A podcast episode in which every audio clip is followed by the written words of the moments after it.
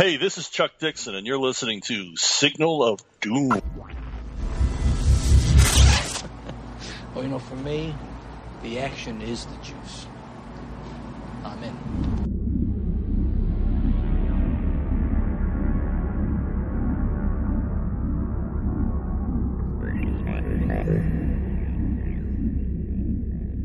Hello and welcome to Signal of Doom, episode 238. I'm Dave and I'm here with Richard. Rich, how are you?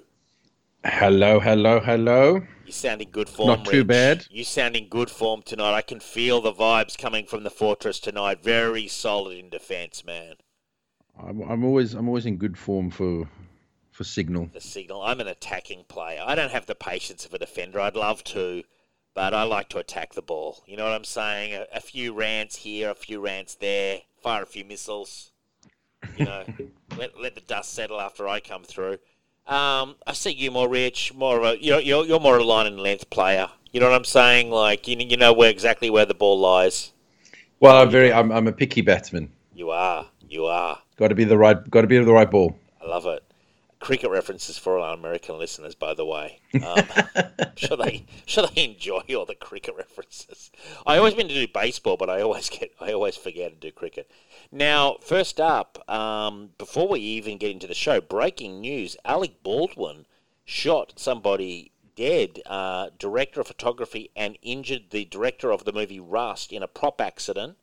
Um, firing a Yeah, it's- uh, it's- yeah. It's it's very odd because I mean it's a weird story because I mean obviously this has happened before. There was hmm. Brandon Lee. the guy on TV who shot himself in the head. Mm-hmm. Brandon Um, Lee, the crow. Well, yeah, I was yeah, and then late uh, earlier than that, there's the Brand Living. But here's the thing, though, hmm. those are actors being killed with a prop gun. Hmm. I'm I'm very I'm, I'm I'd be interested to find out why he was pointing or shooting a gun at the director of photography and the director. Like why, for what reason was the gun pointed in their direction? I'm not I'm not saying anything. but I'm just I would love to know because usually when you hear the story, an actor or a stuntman Yeah. is shot dead because you're doing the scene. Hmm.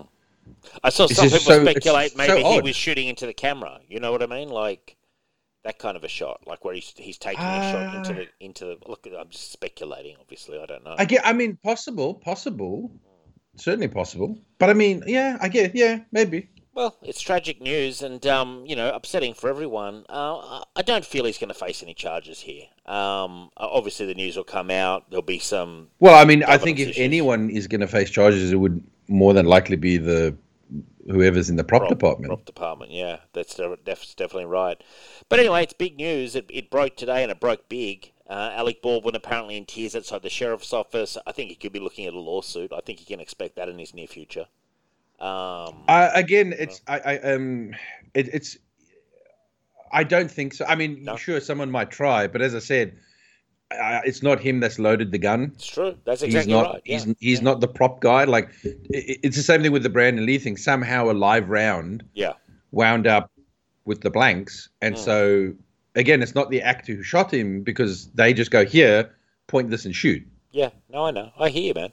So Um, i mean again someone could try but i mean good luck i mean Ha- unless he's on camera loading it himself or something i don't know Yeah. Hasn't there been instances where people have had a blank, and someone put it to someone's chest once and fired, and it killed them?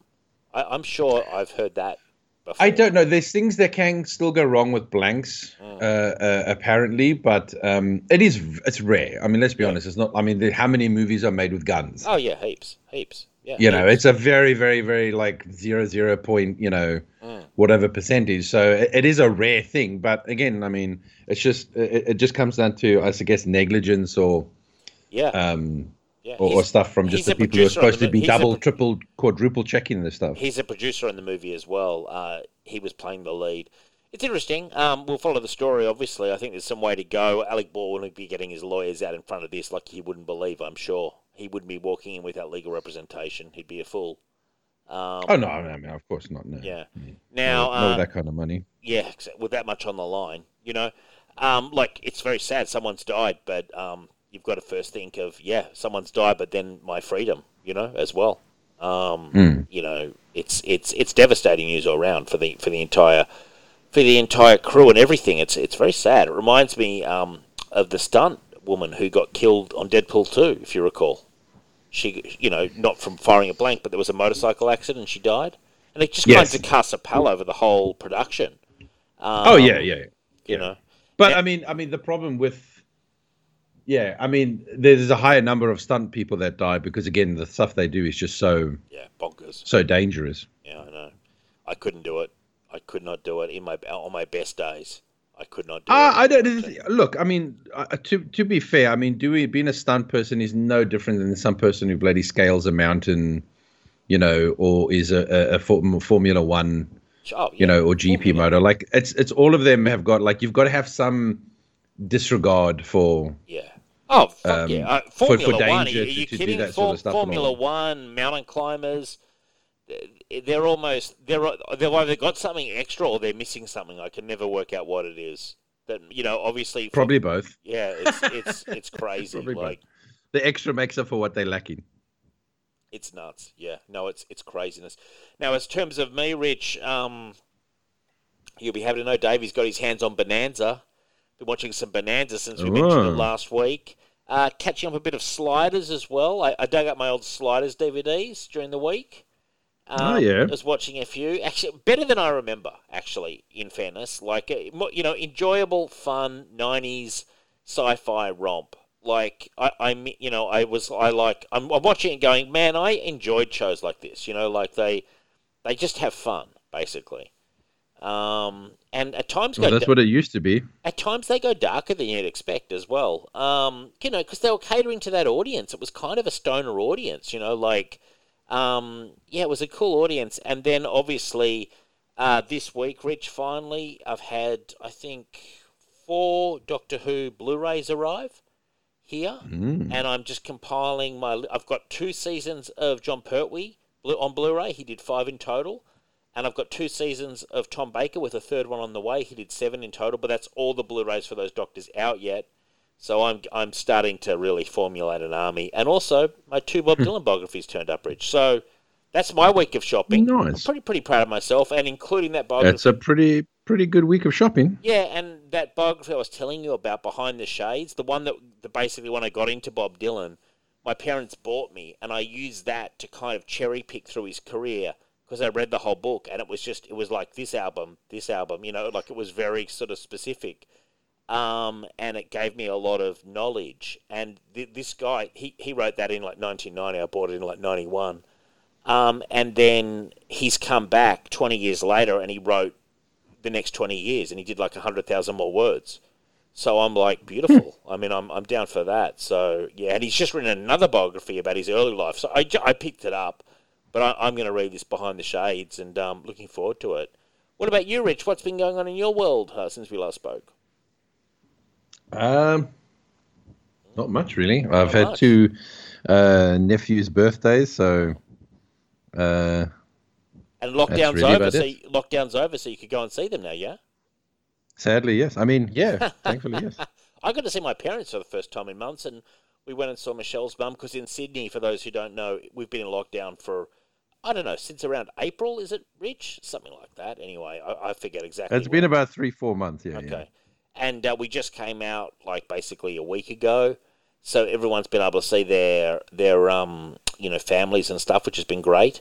Uh, it's almost two weeks now, actually, because it's a Friday now, so it's it's over a week and a half we've been out of lockdown. So that's been great. So a lot of people have been catching up with families and all that kind of thing. And you know, I just think there's a different feel in the air. Um, I played Dion in tennis, his challenge match. This little guy, all through lockdown, talked trash. But oh, you there, Rich? Yep. Yeah, listeners will know him from um, Cinema of Doom. Dion likes to talk trash. He's talked trash about my tennis game for three months, all through lockdown, and how he's going to destroy me. Uh, you know, he's getting coached by a former pro, blah, blah, blah.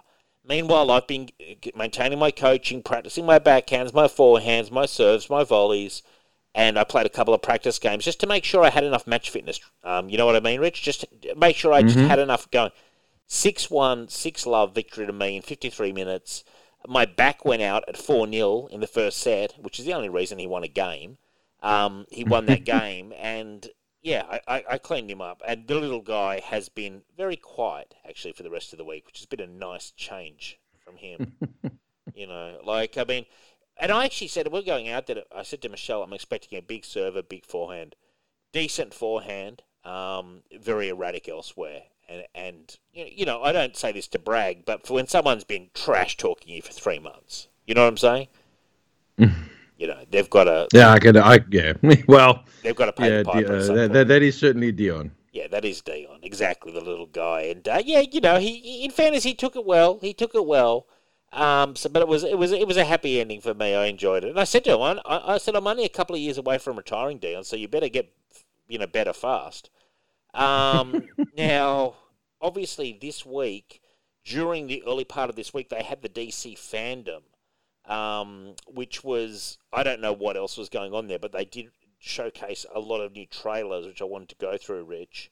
Um, we'll start off with the Flash teaser, um, which in essence showed that there's more than one Barry Allen played by, what's his name? Oh, Ezra Miller. God. Um, and it really was teasing Michael Keaton as Batman coming back. You saw the back, you know, from, from behind. You saw the classic sort of bat costume.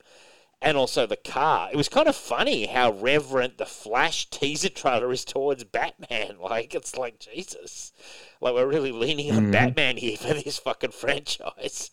Um, what did you think? And Well, was it- DC leads into Batman for everything these days, so why not the movies? Yeah, but my question is, was that Michael Keaton doing the narration at the beginning of the trailer? It sounded like him. I wasn't sure. I don't think so. Okay, there was someone doing a narration. I wasn't sure who it was. I th- I was like, is that Michael Keaton? I, I wasn't sure. Um, because I'm like, wow, is he even doing the narration on the Flash trailer? I mean, I'm looking forward to Michael Keaton and stuff, and this That's the only thing I'm looking forward to with that movie. this guy is not my pick. Um, this guy is not. Oh man, I'm, I'm having microphone problems. Um, you? No, you're gone.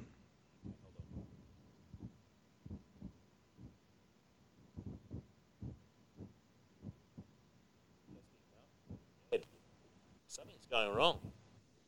I don't know what it is with my microphone. It's it's it's got like a dead spot. Well, you, well, you I could hear you there now. Yeah, but before it was it was just dead. Um, that's weird. That's never happened before. Um, anyway, we'll continue. Um, yeah, basically, this is a Flash franchise that seems to be relying on Batman nostalgia from the '89 movie, which is a really weird turn of events. Um, and it just seems to it, it makes me think that they're worried about the movie. They're worried about the content, and they're just going to lean on the Batman relationship. Well, they Keaton. they they're going to lean on the more successful yeah. um, fr- uh, movies, basically. Mm. Like you know, just, just how DC Comics leans on Batman for everything and for sales. Mm. Well, they're going to use. I mean, let's be honest. I mean, the the, the Michael Keaton, Tim Burton movies are beloved. Well, yeah, they're great. I love them. You know, they, uh, you know, so of course you're going to use that Mm. to prop up the the because I mean, let's be honest. No one is screaming for uh, an Ezra Miller No. Flash movie. I'm sorry. No, Uh, I'm not. no, I'm just no, no. nothing he's I find done. it very hard to believe if you tell me that. No, no, no. I mean, I'm slightly interested, but I'm mostly interested because of the Batman connection. It's, it's just But funny. that's my that- point. And that's yeah. that's what they're using. They're using that that nostalgia to get those people to go. Well, I'm going to go see because it's got my Batman in it. Yeah. Meanwhile, they're not really going to go see Ezra Miller's Flash. No, no. And it was interesting to see there was more than one Ezra Miller in the in the shot. Uh, interesting is not the word I would use. What would you use? I don't. I don't think I could. Oh, I, I don't think I could handle multiple versions of Ezra fucking Miller in a movie. Seriously, Yeah, like I my know. god, exactly- one is, is is hard enough already. Well, one's plenty from what I've seen of Ezra Miller. Like he, he's a guy who likes to sort of eat the screen, you know. Um, he, he likes to eat up scenes. Uh, he's that kind of an actor. He's very busy uh, in his acting style. Like he's not sort of a compartmentalized performer. He's kind of like on, on, on. That seems to be his style. Um, he kind of grew on me a little bit during Justice League, Zack Snyder's Justice League. But I don't know if I was just kind of beaten down by the four and a half hour runtime or whatever it was. You know, Possible. Like yeah. By the end of that, I was like, I wasn't sure what was what. You know, like what what what I was enjoying and what I was just you know almost Stockholm syndrome kind of style happening. Um, okay, so then we had a flash teaser. and It was a teaser, and I was like, okay, well, you know, okay, Michael Keaton, cool. Then we had the Batman trailer by Matt Reeves. I rewatched this just before the show because I just wanted to get a feel for it because I, I think I watched it on my phone. Um, good trailer. Uh, feels kind of Nolan esque in a weird way. Um, does feel a bit like we've been there and done it before. You know, um, for me, It didn't look bad. looked looked well put together. Still don't really like the uh, muscle car kind of Batmobile. I prefer the classic Batmobile, which ironically was teased in the Flash trailer. Um, but I thought Pattinson looked okay. Um, Penguin, bizarre. I, I would never pick that's Colin Farrell. I would just never pick that, you know, from the makeup they've got on him. Um, what did you think, Rich? I think this still looks only marginally better than a, a, a fan movie production. Really? Not a fan? It, it it just doesn't look good, man. His costume looks terrible. Mm. Like, I'm sorry, that might actually be. I might actually rate his costume lower than even the George Clooney one with the nipples. Really? Why? It's, it, It's a, seems- it just doesn't look. It, again, it just it looks like cosplay. yeah. Okay. His outfit just doesn't look like it's it's it's funded by a, a fucking billionaire. like it just it looks yeah I'm sorry it just looks and you know with that greasy hair that he's got I'm hoping that's Yeah, maybe only just that. at the beginning because if Bruce Wayne's going to be you know running around with this emo hate that. greasy hair in his eyes I'm that's I'm I'm not interested and the Catwoman didn't do anything for me I thought it was ugh. Like Yeah. I don't know, this just doesn't feel like it's a high quality movie production. It Wow. just feels like it's a it's a it feels like it's a high quality fan, you know, those fan movies Yeah, yeah, yeah. that, that people make, but it just doesn't feel like a high budget Hollywood movie. No. It just feels cheap. Okay. All right, man. Well, I mean, you've said But again, it. it's a trailer. I don't know. I mean, they they it's a lot of jump cuts, so maybe that's just not helping your eyes settle on something to be able to take it in. But just, I, it's just yeah, it's not it's not really. I mean, again, I'm not the world's biggest Batman fan, but it's certainly not it's certainly not making me go, oh, maybe I'll give Yeah. this a go. No, you're you, you you're sounding very disheartened. Look, I mean, I I still wonder if it's a bad dream that they cast Robert Pattinson because it's such an odd casting decision to me that I I just Well, it is funny that they don't show much of him yeah. in the trailers. And I and you know what? Before the Robert Pattinson fans, you know, come at me too hard, it's not so much that I really dislike him. I just it's more the, the, the that particular casting, like a very sort of thin kind of you know, you get Robert Pattinson, you get that kind of like sort of waif like, you know oh um, no, they, they, they can they can come at me. I dislike him. yeah, I mean no I, I, I no, I'm just saying. I dislike him. I just, I, it's just from the casting uh, perspective. I'm like, it just seems such an odd, odd decision. I just don't quite, don't quite get it. Like, uh, Batman has a look, and this is just going against everything that it looks like. And I, I'm like, I'm not sure I want this in a Main Street Hollywood film franchise Batman. Like in a in a comic, um, like an Well- Elseworld, sure, but Can I just like one of the reasons why I still think Tim Burton's Batman is like literally one of the best Batmans is it's got it, it's obviously it's got to do with the the the Batman and the Joker and all that, but he also gave the city personality. yeah, he did. It's the only Batman movie where Gotham looks like it is some sort of gothic. Oh yeah. uh, city that doesn't exist in the real world. Yeah, the um the the You Dark I mean? Knight and all that was very much located in the real world. Those movies. Yeah, well, they built a lot of sets and, and all that sort of stuff for that movie to make sure that the, the city felt like it was something that didn't exist in our world. Mm. You know, that it was Gotham. And all the other Batman movies with your from Nolan to this one, it just feels like they were like, Let, okay, let's just take a real city and just try and make it look dirty. Mm. And I just go, eh, it doesn't feel like the city's got life. It doesn't feel like this Gotham, you know, is is a is a fantastical Gotham that is just you know Mm. uh, out there that you've never seen. It just looks like a regular city to me. yeah, no, I'd agree with that. Uh, look, and I also have a bit of um, how can I say? I just feel like we're retreading.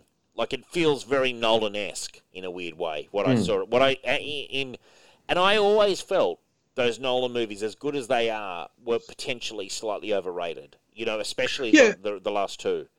Um, and and we've had this discussion before. Like DC is in a um, I think DC is in a better spot when when when it comes to making movies than Marvel in the sense that a lot of their characters, especially Batman, does not require an origin story. Mm. Do you know what I mean? Yeah. Just adapt a, a a a Batman story. You know what I mean? Like Yeah. go through all the great Batman stories Mm. and just make that movie because we've now seen Batman's origin about 50 times. Oh, we've seen it. We even saw You know- Joker. Like uh, they couldn't help themselves. You know. Yeah, but you know what I mean. But I mean, we, we you've had from the Tim Burton one, then you've even had before that, like the Adam West and all that sort of stuff. Like you, Batman is is iconic. Every single person knows his parents were murdered. Yeah. and he swore his life and went and tried. Like you don't have to recover that every single time you make a goddamn new Batman movie. I agree. Just yeah. adapt his greatest stories into movies. Yeah, well, yeah, I mean, I, I totally agree. Look, we'll see what happens. Um, I always feel with these film franchises sometimes that they do three movies, and to me, it's just getting going, and they always can't. They always reboot after the three, and I'm yeah, but the problem is, is the third, the first movie is always the origin. yeah, Actually, no, I, I lie. Like uh, Tim Burton's one had a very short origin, which was nice. yeah, it did, it did, yeah, You know I what I mean? think it It, was like a, a quick covering, and then bang, we're into. He's there. He's been around. yeah, you know, he's got a legacy, a legend, and, and all that sort of shit. Like, nah, he's been around, and I'm like, yeah, cool. Like, just do that. Just he's around. yeah. No, I agree. Well, we'll see what happens. Um, but it is interesting now. Then we had the Black Adam teaser. Um, apparently, oh, excuse me for yawning. Apparently, um, Hawkman is in this. Did you know that, Rich? Yeah, we covered his casting Oh, a while back. Well, I've totally forgot that until I saw that mentioned the other day on Twitter. Um, yeah, but uh, the Black Adam teaser. A- am I to am I to take from this, Rich, that Black Adam has been entombed and is basically awoken or resurrected? Do you from by these gunmen? Is that how you took Yes. it? Right. Okay. And was that clearly Rock in the in the thing? Like, did you see his face? Well, I was supposed to be. I mean, I think I saw. It, it probably was him because uh, I think it's a snippet from the movie Right. or yeah. a, a- bit that they could polish. Might even not. It might not even necessarily be one they're going to use in the movie. Yeah. It just could be something that they filmed that they just because I mean a lot of these people have said, "Oh, we don't have anything to show you. Yeah, it's just a Mm. a teaser of stuff we have finished or concept and stuff and all that." So it could be a scene from the movie. It could be a scene that they shot that they're not going to be using, and so they just kind of touched it up so they could have something uh, to show. I don't know, but um, yeah. I mean, what did you What did you think? Mm. I mean, it was I- okay, I guess. I thought it was, if I can be brutally honest, a little bit pedestrian. You know?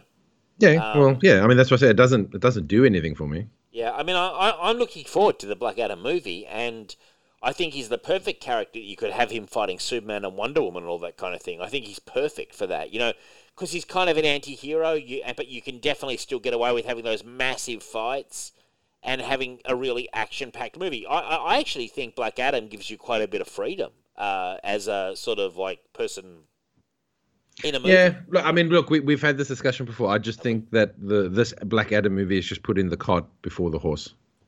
Right. Why? Because you prefer Shazam.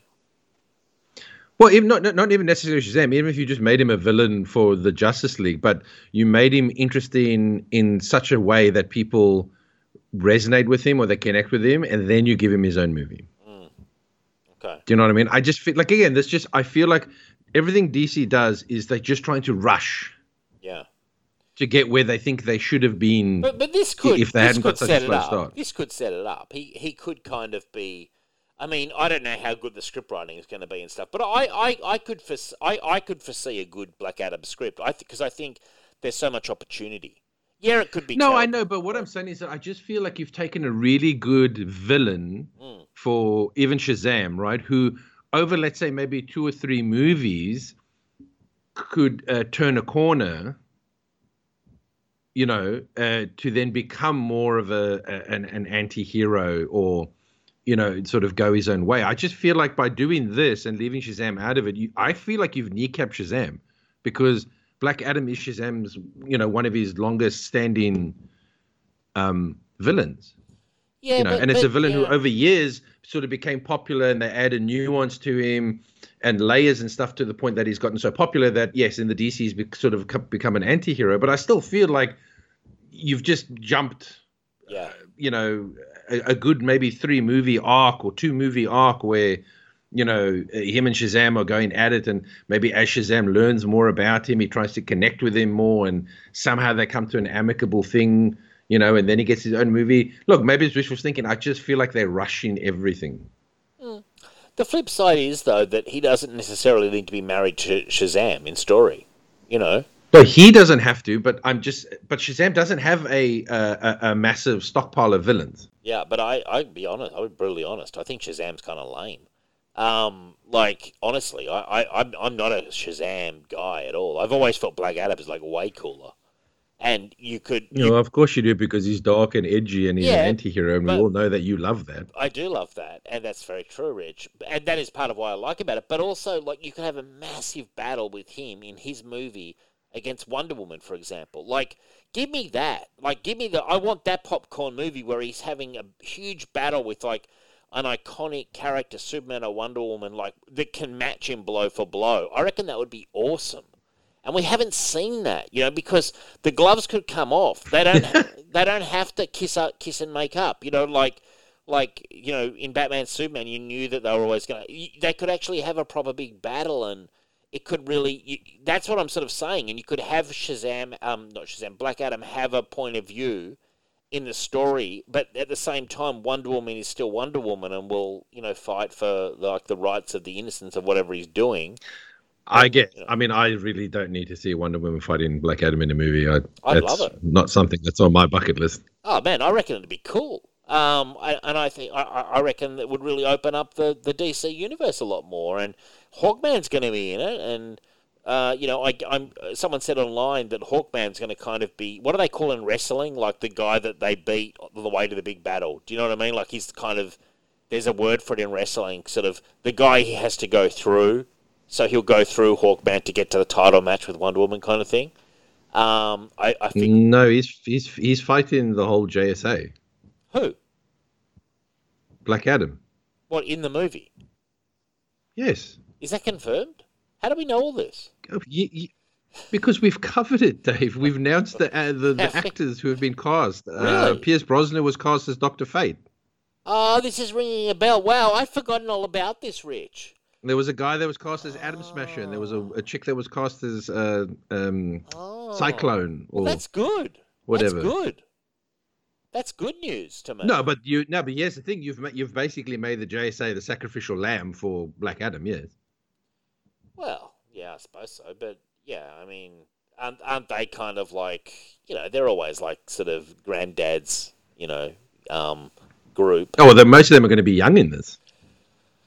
Well, I don't mind that, Rich. I, I think that sounds okay. But yeah, it, how are they going to do it where Black Adam is in the right, beating up the J- JSA, who are like, you know, the, the grandpas? That's my point. It's it's hard. That's what I'm saying. If he's going up against heroes, and it's his movie, mm. I don't know. It's just it's a weird it's a weird choice to start that way.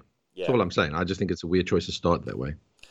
No, I hear you. That that's interesting. I, I totally I, I forget we do so much news that I sometimes forget the details. I don't know if you've ever noticed this with me. I, I just completely No, this is the first time I've noticed it. Yeah, I thought so.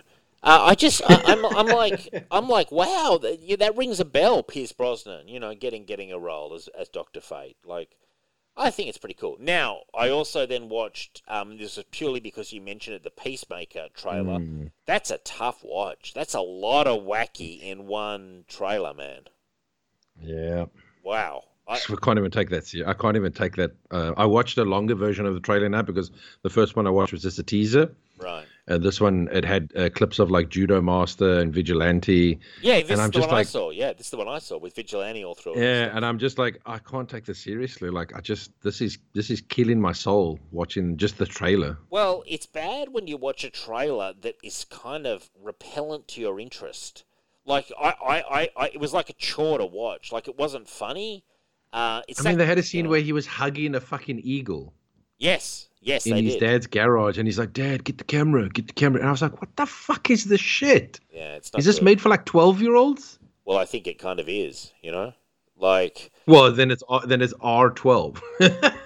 because let's be honest, it's going to be bloody and violent. Hmm. yeah, it wasn't good at all. Like I, like I, I defy anyone to tell me that was good. What it's trying to do is Deadpool kind of thing. It's that Deadpool. Everyone's humor. trying to do the Yeah. Deadpool, yeah. Yeah, it's it's trying to do that, and frankly, I felt Deadpool two wasn't as funny as Deadpool one, uh, and that was with Ryan Reynolds, you know, and I just I, I, I just don't. I'm not sure if John Cena's the right choice. Like he's kind of. I don't know. I was watching it, going, nothing about this is particularly good. I don't. I don't have a problem with John Cena as the the the character. The material. It's just that I hate that. I just hate that they're leaning into this wacky, zany, yeah. um, over the top comedy of a character that, when you actually think about the character, is is supposed to be quite dark and um, Yeah. almost sad in a way. Yeah. Yeah, yeah, but they're not going to go that way. You know they're mean? they're Like- going the opposite. No, that way. you know. I don't know. I mean, even vigilante or like or like shooting and they're like Yeah. you know through the legs and Yeah. the groin thrusts, and I was just like, this is so fucking childish. Yeah, I, I've got to be honest. I, I, I know they are going for the teenage boy market, and, and I understand that that could be very popular. Um, You know, I could understand if this was made back in the day by like a, a fresh, you know, like a a, bunch of twenty somethings Mm. who you know who were making these like immature movies, but this is made by grown ass adults. yeah, but I mean, you know, like, I think they're shooting for that audience, though, that turned up for Venom and turned up for Deadpool. Um, they're shooting for that audience, but I'm not sure if they're going to get there. I, I, I just, the material, at least from that trailer, looked very half baked. It wasn't funny as well. Like, when you're trying so hard to be funny and you're not funny, you're sort of almost calling attention to the fact that you're not funny.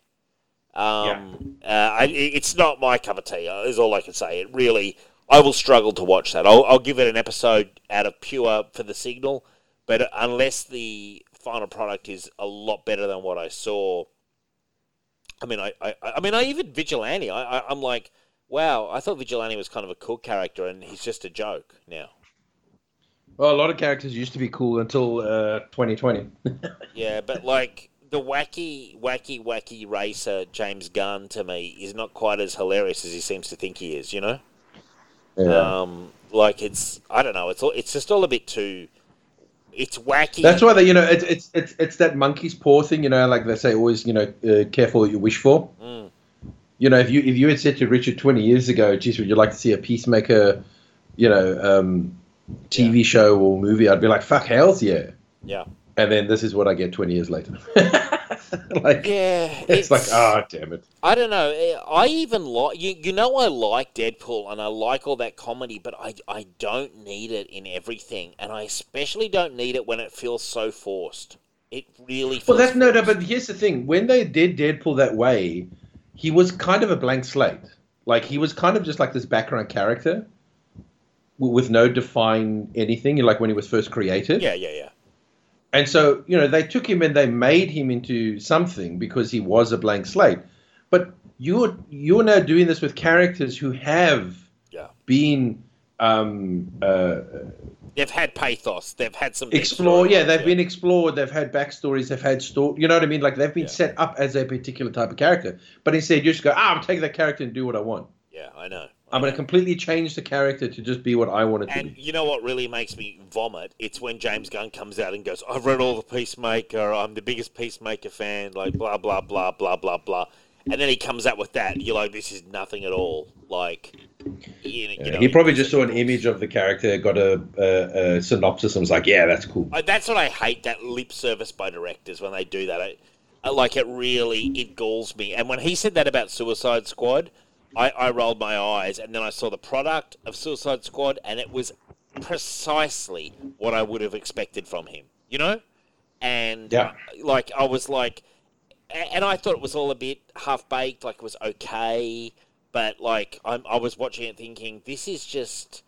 James Gunn doing his thing, not really caring about like he's just I'm wacky. It's a it's a cast of wacky characters. well you know you know it's funny it actually makes me think that marvel did have him on a little bit of a leash Mm. with guardians Yeah, probably. you know what i mean especially in the especially in the first movie Yeah, because to me suicide squad and guardians too is you can see him sort of being let off the leash Oh, I know. Yeah, yeah. I look. I, I and I'm just kind of like, really- uh, James, it's a bit too much. Like, you, I can handle you like uh, in doses, Yeah. you know, or where you're you're forced to like tone it down a bit. I actually don't mind you then, But when you're allowed to just do whatever the hell you want, like just go free range, I'm just like, I'm really not interested. some of these guys are in desperate need of notes. You know, they're, they're these guys. We're, we're sort of taught, you know, those of us, you know, sort of film critics out there, like to resist the notes from the studio. The notes from the studio are always bad in so many director biographies. You know what I mean? Like Orson Welles wrestling with the studio. But then sometimes I look at James Gunn and I think, my God, he's a guy desperately in need of notes. Like, Well, I mean, You know. well, to be fair, like whenever a studio interferes and it goes wrong, that's the only ones we ever hear about. Mm. yeah, I'm sure there's plenty of successes where the studio has stepped in or or given notes, but they don't get credit for that. Yeah, I know. It's we, we glamorize So, the know. sort of we glamorize Francis Ford Coppola in the jungles in the Philippines shooting Apocalypse Now. You know, going insane and coming out with his work of brilliance. But we do that, but then at the same time, you get directors like James Gunn. I, I, I honestly think vastly overrated by this point, like vastly, and very predictable. Like I'd almost say to him, to, to honestly as a challenge, because I'm sure the guy's got like a lot of talent. Rein in some of these impulses, fewer jokes, more emotions, better storyline, and and see and work it that way instead of just going Or- joke first. Yeah, or if you can't, hire someone to to help you rein it in. yeah, yeah. Well, yeah. You know, However, help help however someone who can go over your stuff and and highlight things and go, we don't need this, or you Yeah. know, you, you you're going too far with this or whatever. Because yeah, he needs. Honestly, he, I just feel like he needs to be reined in a bit. Yeah, and- and there's no shame in getting a co-writer or someone like that uh, to come in and sort of oversee the whole thing. And um, yeah, hundred percent. I know. I really, I really feel that way. And I and I actually think this Peacemaker show is going to be a colossal flop. I'm going to go on the record right now. I think it will be a flop. From from that trailer, I watched it. and I was like, this looks terrible. Like this looks. Oddly really enough. I, I I don't think it will. Like, I'm not saying it'll be a success. Mm. I think it's I think it's stupid and goofy enough to to hit to to Yeah. to be successful. Fair enough. No, that's a fair point. Fair point. Um, now, obviously, uh, Halloween Kills, the ne- the sequel to the 2018 Halloween movie, um, which was the direct sequel to Halloween One. I watched it uh, this week. Have you had a chance to see it, Rich? No. Okay, watched it. Not terrible. Not as good as 2018. Uh, has some interesting points. Um, has a fairly good performance from Anthony Michael Hall. Uh, I, I know um, James uh, Jimmy Terzis, big fan. Seen it twice. Loves it. I thought it was interesting. I think it's sort of in the shadow of the 2018 movie, which I feel was far better. Jamie Lee's not in it enough, and by that I mean not just her screen time, but her, even her impact when she's on screen in the storyline is relatively minor. Um, Amy is quite good in it. Um, there's some good performances. It, it, overall, it's a seven out of ten movie. Um, maybe a six point five if I'm being a bit harsher. Uh, not terrible, but not great. Um, I, I am interested in. It really sets up the final one, Halloween Ends, which is coming out next year. But frankly, Rich, after 2018, I was expecting a bit more. You know, um, and I was a little deflated, and I probably would only give it a 6.5 as my final score. Um, I just feel there was something missing in it. Uh, it almost felt like they were padding for time a bit, um, in a weird way. Like that was sort of like, yeah, it was just kind of, it was, it was, a, there was a bit of padding going on, um, and that that sort of was a was a minus for me, frankly. Yeah, well, I mean, look, I mean, it's always going to be difficult because, I mean, horror has also changed Mm. uh, as well. So, you know, it's it, it is tricky when you, I guess, when you may be taking something, you know, because the slasher is not really a, um, it's not a, it's it's not a big genre anymore. I love it, but Um, I agree. You know, no, no, no, no. I know, but you love it also because of the past, like Yeah. when we had like uh, Halloween, Friday the Thirteenth, Nightmare on Elm Street, Mm. um, you know, Scream. All of those were coming out, and and you know that that, that was kind of like the height of yeah, um, the slasher stuff and all that. But Yeah. you know, it, it kind of went away for a bit. It kind of died down, and now people are trying to revitalize it. But as I said, the problem is, is you know, I guess your audience has changed, or you know, uh, how people view horror has also changed, and all that sort of stuff. So. Um, it can be it, it can be tricky to um as I said it's always hard to recapture the lightning um, in a in a bottle especially if it's a genre that's sort of come and gone. Now, that's not saying there's no place for it. It's just that it's probably got a smaller space than what it used to have. You know, because Yeah. slashers were like the thing. Yeah. Like, you know, you know, they there was. I mean, everyone was making a slasher movie. Oh yeah, for sure. In the You know, eighties, slasher movies about Christmas, 90s. about and in the uh, two thousands, they about- had a they had a revival, like the late nineties. You know, like I still know what you did last summer, all that kind of stuff. Yeah, yeah. But I mean, from I would say probably what probably 2010, they kind of just dried up. For sure. uh, and, and now it seems like maybe you know now in 2020 we're getting all these remakes. Now there's a, a remake of I Know What You Did Last Summer. There's a remake of Halloween. Mm. You know, um, I'm sure there'll be a remake of Friday the 13th. There's a remake of oh, did I say Scream? Yeah, Scream's coming out. Scream Five. Yeah. You know what I mean? So they're not even doing new no. slashes. They're basically just recycling the old stuff. Mm. and let's be honest, and it, I think there might be more people like me who are like, yeah, but I've I've seen those slashes. I've seen the sort of the better original Yeah, I can go back to the slashes. original. I mean, I would love if you gave me something new, Mm. like some sort of new slasher person or or or creature or something that at least gives me something I haven't seen before. Because again, remakes are like I, it's it's stuff you've seen before. Yeah. And it's never for for you. Look, you may capture some new fans, but you're not really going to capture a lot of the old fans because you're kind of just giving them what they've I will um, say they've this. seen already. Because Halloween movies is not like games.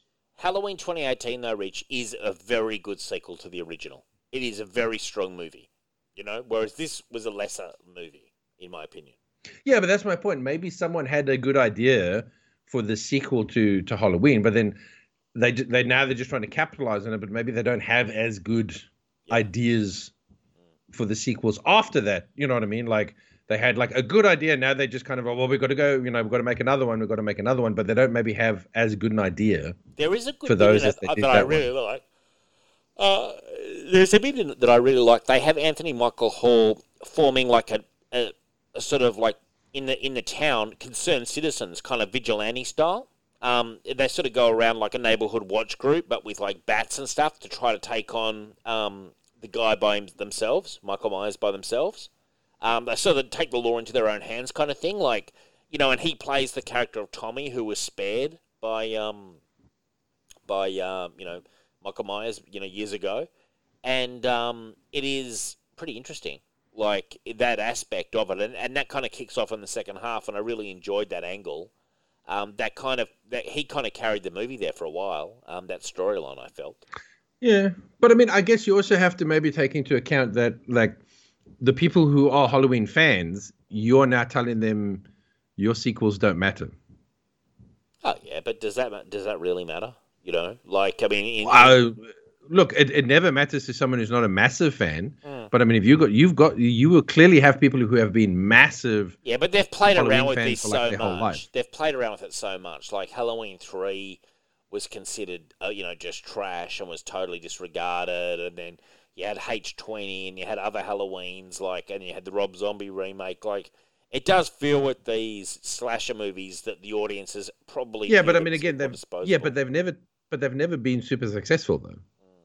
Yeah. Well, I mean, you know again i'm not i'm not, I'm not not saying you can't do it i'm just saying it's it is a weird thing to you know again people who have watched halloween one two three four and you know they've loved them or they've picked them apart because again uh, you know i mean look um things become cult classics they might not be considered great when they came out or good but they do develop a cult status yeah, um, and become good in a you know in a bad way kind of thing and all that. So um, I don't know. It's just weird when you tell people you know yeah that shit doesn't count anymore when you know well it's, it's like for me with Star Wars when Mm. they go oh, all that shit you've read forget about it true. we're starting over and you kind of go oh wow like I just feel like I've It just you feels know, like the Halloween. like, it feels like a kick in the balls that's It all. It feels like the Halloween fans might be a bit more forgiving because it has been rebooted so many times, you know, already, kind of thing. Like it's kind yeah of Yeah, look like, as you i said horror horror is a different beast i'm just i'm just trying to give a plethora of i'm not saying one is a particular reason i'm just giving you Now, maybe I multiple reasons this: that box add together wise, on a twenty million dollar budget, it's it's gone worldwide sixty four million so far.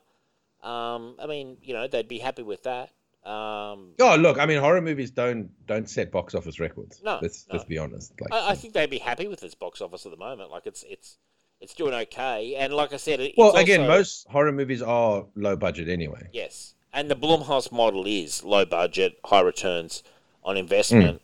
Um, and it, it was on Peacock same day release, which is what I saw it on. Um, So it, it had same day digital release as well on the Peacock platform, as will Halloween Ends next year.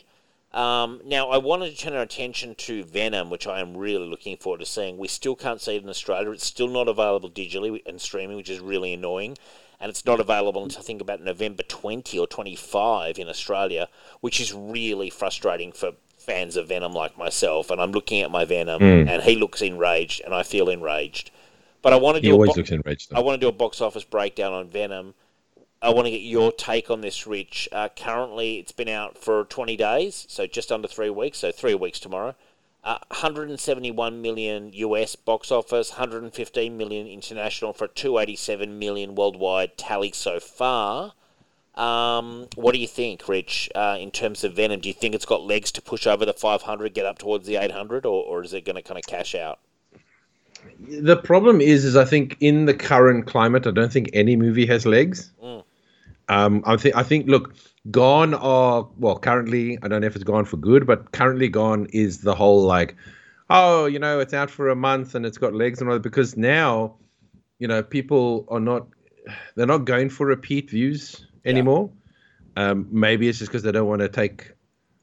You know, maybe it's like I'm going to go watch it, but then I'll wait for it to go out because you know, some people are still, you know, uh, Concerned about COVID? living in yeah like i mean uh even if you're not maybe you're like i'll take the risk once Yeah, yeah.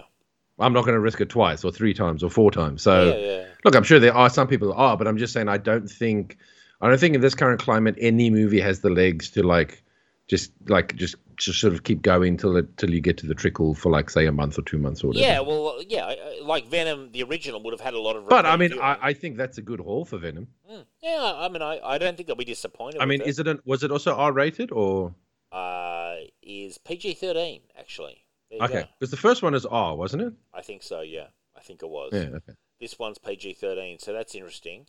Um, I'm just trying to see what was its opening. Its opening was 90 million, which is actually very good in in the COVID climate. Like, so Well, as I, uh, I think we discussed this on this opening, is that it actually beat Shang Chi and um, Jesus. Black Widow's opening. fucking Shang Chi. Uh, like, how glad am I to see the back of that guy? You know, wasn't he annoying for his like five seconds in the sun? Yeah, it is know? funny how like um, Really? there's all. It, it's just so funny how there's all this talk pre the movie, Mm. and then after the movie, dead silence. Yeah, he's he's yeah, just so quiet. Now I'm looking at the original Venom. It made two thirteen domestically, made six hundred and forty two million on internationally, Rich. Whereas Yeah, but that was pre-COVID.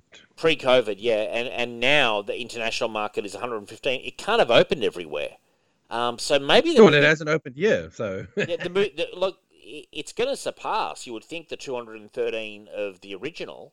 So maybe Venom Look, does have I- some more legs. it'll still make a bit more money for when it opens up. But what I'm saying, in the places that it has already opened, I can't see it pulling that much more. Yeah. it'll make some more once it opens up at other Countries like us. Asian market, etc. Yeah. Yeah, but you know, uh, but you know what? I reckon even if it makes in this climate, even if it makes maybe even half Oh yeah, of, of what it did uh, pre-COVID, I think they'll be like, you know what? That's a pretty good. I agree. Uh, it's, it's a pretty good haul in this sort of environment. So And then it's got a life on streaming as well.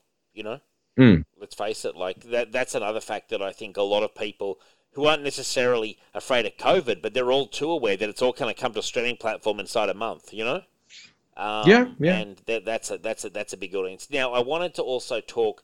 No Time to Die um, also hasn't been uh, available here. Now, its box office is pretty decent. Um, four- 500 four- 454 million worldwide, 106 million in the States, which is not great. 348 internationally. James Bond has always had a big international presence. I read an article today saying they're probably not quite breaking even so far. Um, You know, it's an expensive movie. It's been long delayed. Uh, the reviews haven't been ecstatic about this. Um, if we go to Metacritic, I'm predicting it'll be early 60s. What What's your reaction to No Time to Die, Rich? Do you think that this is kind of like almost one movie too many for um, Daniel Craig? N- oh, it's probably about I don't know, maybe three or four movies too many. Wow, yeah, you're not a fan, are you? But I just mean commer- I mean commercially as well. You know, like c- does No, look, as I said, I I, I kind of stopped being a Bond fan um, uh, after Pierce Brosnan. right? Yeah, you cashed out then. Now, to be fair, Pierce Brosnan's last movie was not great, Died on but the the the first two ones that he did still had that cool um, James Bond feel Mm. to them. Um, uh, which was uh, Goldeneye and Tomorrow never dies. uh, Tomorrow never dies. Eyes and stuff and all that. They just they just felt like James Bond movies. As I said, my biggest gripe about the Daniel Craig stuff is it just doesn't feel like James Bond. Right. Yeah. It just feels like a different character. Yeah. Well, he's more. He's colder. You know, he's definitely colder and more brutal. Yeah, but Um, I just I feel like they've sterilized it because James Bond was all about like charm and seduction and you know um, uh, beautiful, extravagant locations. mhm. You know, uh, beautiful woman. Like uh, you know, it just like it just it had life, and I just feel like the Daniel Craig ones are just so lifeless. They're just so dull. Yeah. Well, I found Spectre very dull. Uh, now on Metacritic, it's got a 68, which is slightly higher than I expected. Um, so it's not terrible. I mean, it's a decent review. I mean, I'll definitely see it. I'm, I've seen all these movies, and, and I've enjoyed half of them. Half of the James Bond. I like Daniel Craig as an actor, um, and I have liked two out of four James Bonds so far. So this one is right on the tipping point. I really like Casino Royale, and I really like Skyfall. I thought Quantum of Solace was okay. I thought Spectre was extremely boring. Um, and honestly, if they're going to do another film like Spectre, it's it's going to be you know annoying. But we'll see what happens. But uh, yeah, sixty eight. That's the that's the score. And yeah, we'll watch that take. I mean, four hundred fifty four million is pretty good, but these are expensive movies to make, aren't they? They're Well, not only that, this movie has been delayed multiple times, which has probably cost them money as well. exactly exactly very true, Rich. Now we have some news here. Michael Caine retires from acting. Rich? Apparently not. No. What's happening? Well, I uh, got an update to this, and apparently Caine has debunked this, stating that his age and bad back is limiting his offers, but he is still acting. Right, so it's not a full retirement. So he's still available. It's more like he's just not getting movies. But I mean, at this point, how many more movies does Michael Caine need to do? Really, you know, he's Well, it's not about how much he wants to do. I guess he just sits at home, yeah, and if someone offers him a movie, he does it. he's not pulling a Sean Connery who did actually retire. You know, Sean Connery. Yeah, but I think Sean Connery was getting health issues, and he probably wanted to keep it private, yeah, which is why I think he he retired. Um, Yeah. And he got very much more uh, private after that. oh for sure, yeah, and I don't blame him either. Like, why not count the roses? Because I mean, he was a private man kind of already. yeah, Um, you know, he was always that curmudgeon in interviews and stuff and all that. a grumpy Uh, Scotsman, but yeah. basically. Yeah, but once he once he retired, he ba- he almost basically disappeared. Apart from on the tennis tour, he used to enjoy going to the tennis to watch Andy Murray. He followed the tour for a couple of years.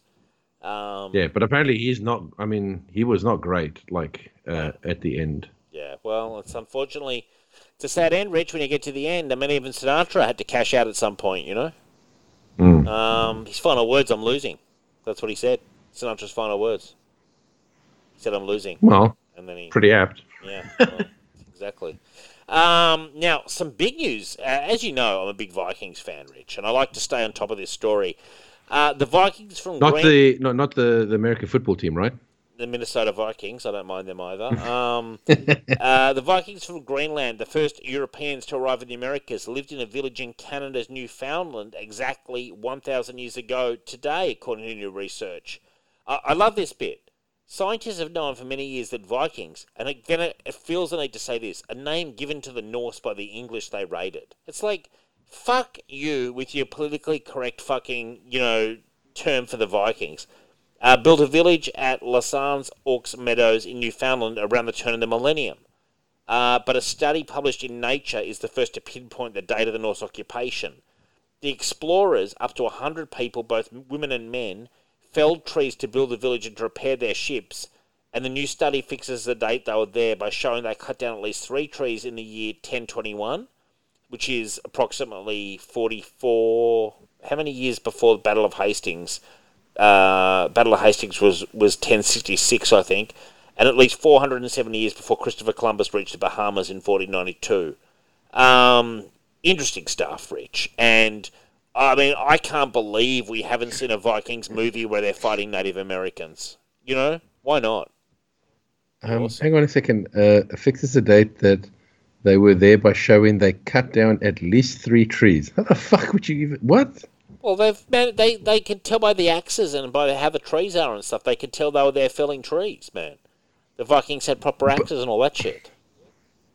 But they they can narrow it down to at least three trees they cut down. I don't know. Like they, they found a settlement. So it's just so bizarre. It's just so bizarre. Some of the shit you read where you go, how the fuck would you know at least Hmm. three trees?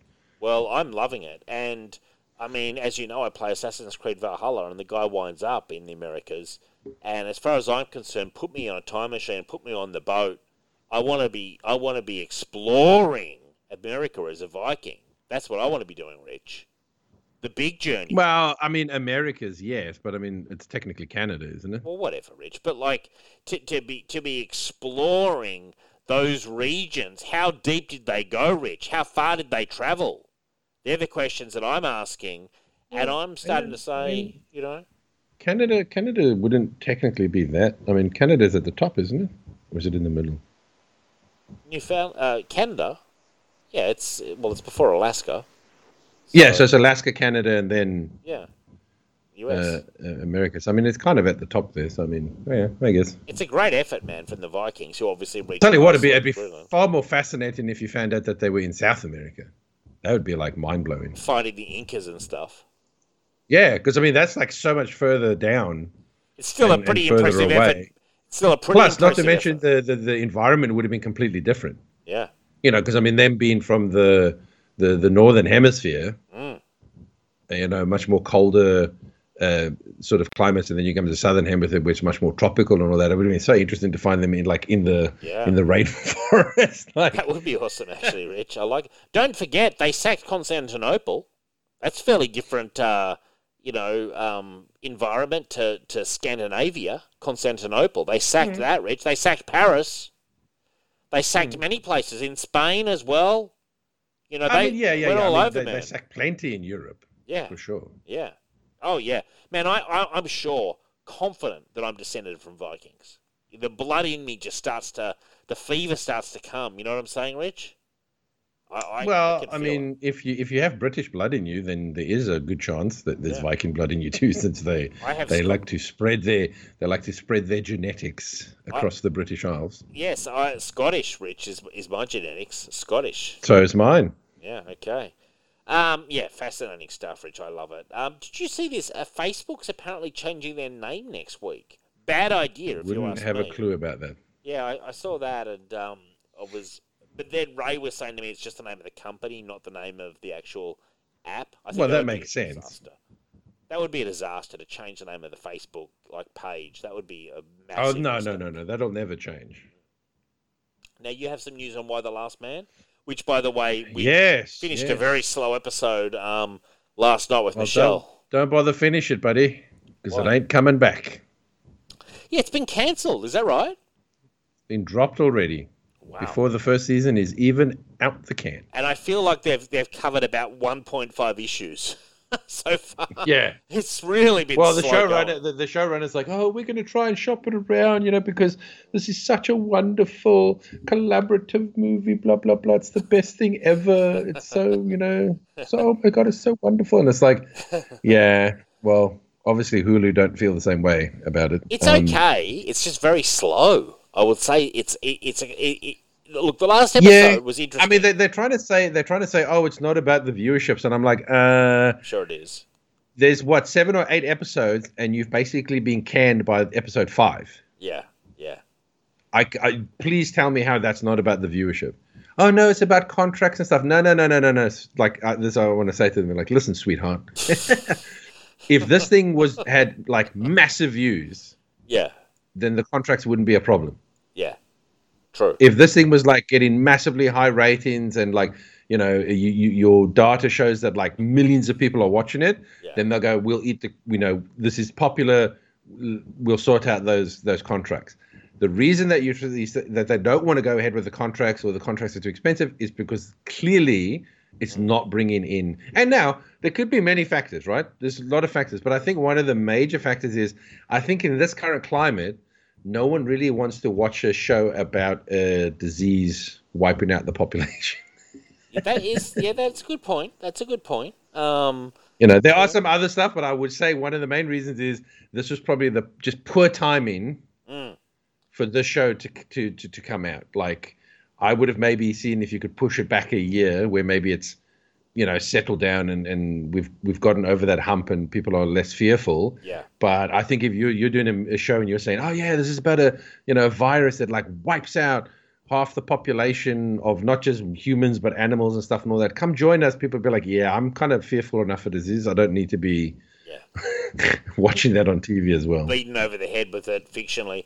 Yeah, as as someone who's watched all the episodes, it is well made. It is too slow. Um, I don't think I would watch it if uh, I hadn't wasn't a huge fan of the comics. You know what I mean? Like I love those sixty uh. issues. Um, and the mainstream audience hasn't read the comics, like in fairness, so they don't have that loyalty. Correct, and and unfortunately, maybe any loyalty from the readers might you may have lost some of them when you basically said we're not really going to be following the comic. Yeah, well, yeah, I, I, I feel that's a mistake as well. Like sometimes, like I use the comic as a guide. Like I mean, they're just very slow though, Rich. Like it's almost like my God. I mean, they're almost snail pace storytelling. Like and well, as I said, I, I literally was struggling to get past two episodes, like mm. literally struggling, where I was like having to wake, keep waking myself up. Yes, the the last episode was was funny. It was interesting.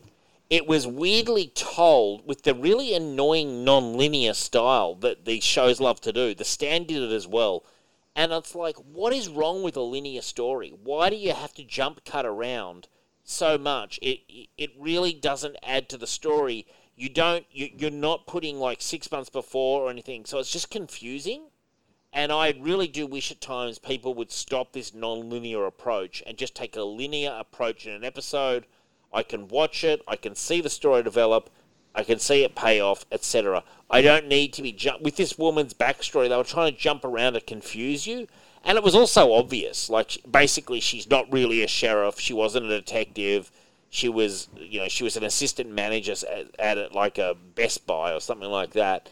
And mm. you know, but they it was very obvious that was going to be the payoff, but they just the non-linear approach was just trying to make it all confusing and she'd rigged it all up and blah blah blah and it, was an interesting character arc, but the way they did it was it still has that very slow drip approach and these showrunners and, and everyone are so in love with themselves. Like they're, they're falling over themselves with praising, oh, it's an all female cast, it's an all female, well, you know, this, well, that, and the other.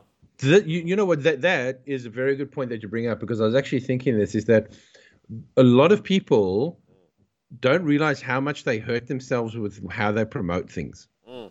So if you got a show, right, where it's it's all female and all that sort of stuff, you should basically just be saying to people, "This is a fantastic show. You should check it out." Mm. You know, it's got you know drama, suspense, blah blah blah. It's gonna be a great ride. Tune in and watch it.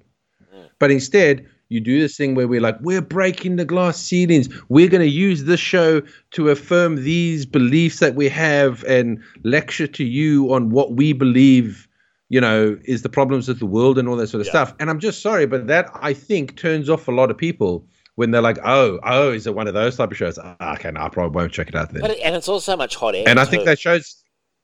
You know? Oh no, no, but that's my point. Well, here's the problem: sometimes it is hot air, mm. But sometimes it is true. Yeah, they're really trying to. Yeah. Eh, so regardless, you know, I mean, I, I, but either way, I, your promotion of the content. show is terrible. Yes, it is. It is. It is. It is. And and that was the reaction of the cancelling. Like people were trying to make out, like who were involved with the show, that it was the greatest tragedy of all time. I'm like, this is, uh, I would say, a mid-tier show with some pacing issues. If I'm being brutally honest, like it's not the it's not the second coming of Jesus Christ. You know, like it's it's a mid-tier show with pacing issues. Um, that's well cast. That could have done with a bit more punching up of the scripts. Uh, could have done with a ton more editing and, and moving the story along faster. And you know, you some scenes in the comic that are really awesome in the comic you've barely shown in the show, and I feel like you've done about 1.5 issues, and there are bits of the show I like. I like Diane Lane. I like uh, Olivia Thirlby. I'm not as hot on the guy, but he's okay. Um, I like uh, the agent who travels with them. Like th- there's Well, bits. of- apparently, he the- he's he wasn't the original guy. right. Okay. Uh, he's okay. I mean, there's Apparently, they recast to that guy. The, the biggest problem is is purely the, the pacing. The pacing is, uh, I would actually say, quite weak. Well, Well, is a problem. I mean, if you're only doing seven or eight episodes per Mm. season, Mm. Then you should be like uh, condensing things, I agree. not not not elongating things, Yeah, I know. I totally agree. not drawing them out. I mean, you got what one issue, one uh, one season is seven, eight episodes, and you're literally going to have almost nothing happen yeah, I know. in like five episodes. No, that's ridiculous. You if you're doing shorter seasons, then I'm sorry, you need to you need to condense. You need to have more shit Yeah. happening.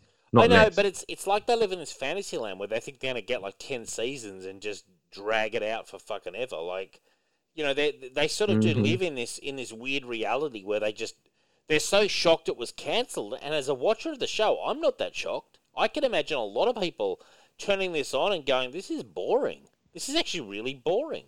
Um, Michelle is bored senseless watching it. Mate, shows far better than this have been have been cancelled in one I'm saying. season. That's what I'm saying. Like you know, the, this isn't the greatest show of all time. I'm sorry to say. Uh, now, uh, Joss Whedon, uh, if we're allowed to say his name anymore, been cancelled and put in Hollywood jail for some time now, wrote a version of the Avengers with the Wasp as the main female character. He wanted to cast Zooey Deschanel as Hope Van Dyne, according to the new book, The Story of Marvel Studios: The Making of the Marvel Cinematic Universe. Uh, what do you think of this, Rich? not, not a fan. I just, it, no, I just think it's so funny that he's like, um, after getting all this trouble and stuff, all of a sudden he's like, oh, you know, wait, guys, you know that I wanted to make Yeah. the Wasp the main character in the Avengers. Aren't I like your ally again? Aren't I a cool male feminist? I was Yeah. gonna make it. Yeah, okay, sure you were. Okay, I mean, if you say so. I He's, mean, he's desperate to try to cool, dig himself but I mean, out of it the kind of feels like a. It's like, hey, let me back in, let me back in. I promise I'm a good guy. Yeah, yeah, but um, pretty hilarious, really. Like uh, his fall from grace is pretty much almost complete. Some people saying. And by the way, if that was his idea, thank God, thank God they shot him down. yeah, well, I've never been a big Wasp fan. I mean, she's okay, but I wouldn't have made her the main character. Like, I think Black Widow was far cooler. Well, not not not when you have Robert Downey Jr., Iron Man, Chris Evans, Yeah, um, Thor, uh, uh, Captain America, and Chris Hemsworth Thor. yeah, yeah, definitely. You, you don't make Wasp the main character of Avengers movie. I'm sorry. Good old Wasp. She's okay in the comics at times, but like other times she's fucking annoying. Um, now you have some news here. Marvel Studios have pushed all the 2022 films back to 2023. Rich, is this confirmed? Mm. Uh, yes, um, they've even pushed back. Um, Is, shit, there was something Is Spider-Man? mm, that wasn't Marvel. is Spider-Man? maybe no, it wasn't. Wasn't Spider Man? It was. Was it Indiana Jones? Maybe. Uh, Indiana Jones. I don't know. There was something. There was something Marvel related. All the Marvel stuff, and then there was one other thing that wasn't Marvel related. That was been all. All of it's been pushed back months. Now, obviously, we're almost in 2022, um, but they've basically said so. If something was going to come out at the beginning of 2022, it'll probably come out at the end of 2022, Right. and anything that was supposed to come out in the end of 22 will come out in 2023. Is this COVID again, or, or what is the storyline? So, um, Is it COVID? I, I honestly, I, I, I- think it is supposed to be that, but I mean, I, I just think that's so silly. Uh, Indiana Jones has been delayed another year. Harrison Ford will be nearly 82 when the sequel opens. Um, you know, which I guess isn't such a problem if they're um, shooting now. Um, but yeah, he's he's going to be getting up Hmm. there for sure. Interesting. So yeah, Indiana Jones was pushed back as well. When's um the the Doctor Strange movie coming out? Well, it's going to be later than what it was supposed to be. Right. Uh, there seems to be uh, a photo taken. Uh, show Indy and a new character played by Phoebe Waller-Bridge seems to corroborate that time travel will play a part of the sequel. One photo shows extras dressed as Roman soldiers, which appears to date the scene as taking place at a different point in history. While I mean, if that's a flashback, it's fine, but I don't want time travel in any. while it's possible that it will be a flashback, it's being suggested that Ford and Waller-Bridge are part of the scene. Wow, time Ugh. travel. Oof. I- I'd love it. Why not? Bring. I love Rome. Hell yeah. I don't know. You're not feeling it, Rich. You, you're You're, No, uh, I don't. Like, I didn't want aliens in the fucking last movie, and I certainly don't want time travel in this one. I just think it's like jumping the shark, man. Like seriously.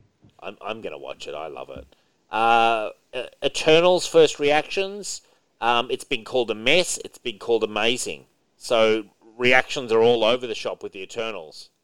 Um, the story is an expository, convoluted mess as it jumps through time and multiple content, continents with an uneven tone. Wow. Um, yeah, there's there's other people saying many twists and turns, blah blah blah. Stay to the very end. Uh, you know, there's people putting out some. Uh, putting- What? Stay to the very end of a Marvel movie? What? Yeah, well, exactly. I mean, I'm not looking forward to it at all, frankly, Eternals. I, I, I think I won't even bother to go to the cinemas for it. I just can't be bothered. I just don't care about the Eternals. They've, they're eternally uninteresting to me. Um, now, Rich, big news for uh, The Signal, and I know my former co host Stu will be excited. World War Hulk film is rumoured. After appearing as a co star in several Marvel Cinematic Un- Universe movies, Mark Ruffalo's version of the Jade Giant is rumored to headline a World War Hulk film adapting the Marvel comic event of the same name. If this rumour turns out to be true, we could see World War Hulk join either Phase 4 or 5 of the MCU. Um, it's being reported to have a scheduled production date start date in 2022 with a likely release window in the latter half of 2023 or the beginning of 2024. Richard, are you feeling this? I don't think it's true. Really? Really? Well, one of the reasons why they gave you uh, a, a a sort of cameo of World War Hulk in the last Thor movie Mm. is, I think, is they're never going to do it. Why? They did um, Planet Hulk, a bit of Planet Hulk in Thor Ragnarok. No, but that's my point. It was. I think that's when they. That's where they used it. Okay. I I personally don't think that they have a any inclination or desire to do a Planet Hulk or a World War. Um, uh, maybe a World War Hulk, I guess. But I mean, you'd have to get a. You'd have to have a very good reason for him To be fighting everyone. turning on everyone because again, the whole point of him. Mind control. Yeah, may, maybe, maybe because remember uh, they kind of weaved in the whole, you know, uh, Planet Hulk and all that sort of stuff because he sort of sent himself off into space. Yeah. At the end of the Avengers movie. And then when Thor finds him, he's basically a gladiator, Yeah. just like in Planet Hulk and stuff and all that. So I kind of feel like they kind of did the Planet Hulk thing there. I I mean, I don't know. I I can't. I I personally can't see them doing it. No. You don't see it, Rich. I mean, I, well, I- again, I'd they've they've it. used up the the the Planet Hulk thing. So I mean, unless they come up with a very very good reason why all of a sudden the Hulk hates everyone and wants to conquer the planet, Yeah. I don't. I mean, I don't know. That's but but right now, I can't think of a good reason why he would do that. Man, imagine in in World War Hulk they had that cool fight against Ghost Rider as well. That was cool. They had a lot of cool fights in it. They had Black Bolt. No, look, I mean, there was yeah, but I mean, there's always cool things in the comics. Yeah, I know. But That's the beauty of the comics. you can pretty much do whatever you want. yeah, but sometimes I wish they would do that kind of shit in the movies, man. Make it it a more. Cost money, man. It costs money. It doesn't cost you anything to do it in a comic. Yeah, but you, Well, other than hire, paying the writer they've and the got the fucking money to do a CGI fault, a fight of Ghost Rider and Hulk. Like they could do it. Man, it's not. Hey, it's not cheap, and it's a lot more time consuming than you would think just to do even a one minute scene in CGI. I want it. I want it. Kevin Feige, Mm-hmm. Dave from Signal of Doom. I'm basically saying, give me Ghost Rider versus Hulk in a fight. Shout out to Brian Biggie at Inner Demons. I know he's with me on this one. We want to see Ghost Rider fight Hulk in World War Hulk, and we're not going home until we get it. Basically, we're going to stay and pluck hard, you know, and you know, I, you know, I'm not going to do a real march, but I'm doing a virtual march where I'm imagining I'm, I'm actually marching. There you go. It's almost as good as a real march. No, not not a real march like the Netflix walkout strike. No, not like the Netflix uh, walkout over Dave Chappelle. I don't care about Dave Chappelle. I don't care about this controversy. No, no, Uh, you, you, you know what I thought was so funny? They said there was going to be like a thousand employees doing a walkout, and I think there was like maybe thirty people. Jesus. Like, it's like really, I mean, you know. Oh my It's god. a big difference from like thousand to like thirty to forty people. I just don't care. I'm, I'm sorry. I, I like. I, I'm not. I'm not a massive fan, but I'm also like, oh, calm down. Like it's you know, really, it's honestly ridiculous. Um, now, Mel Gibson has joined the cast of Lionsgate John Wick prequel series The Continental. That's pretty cool, Rich.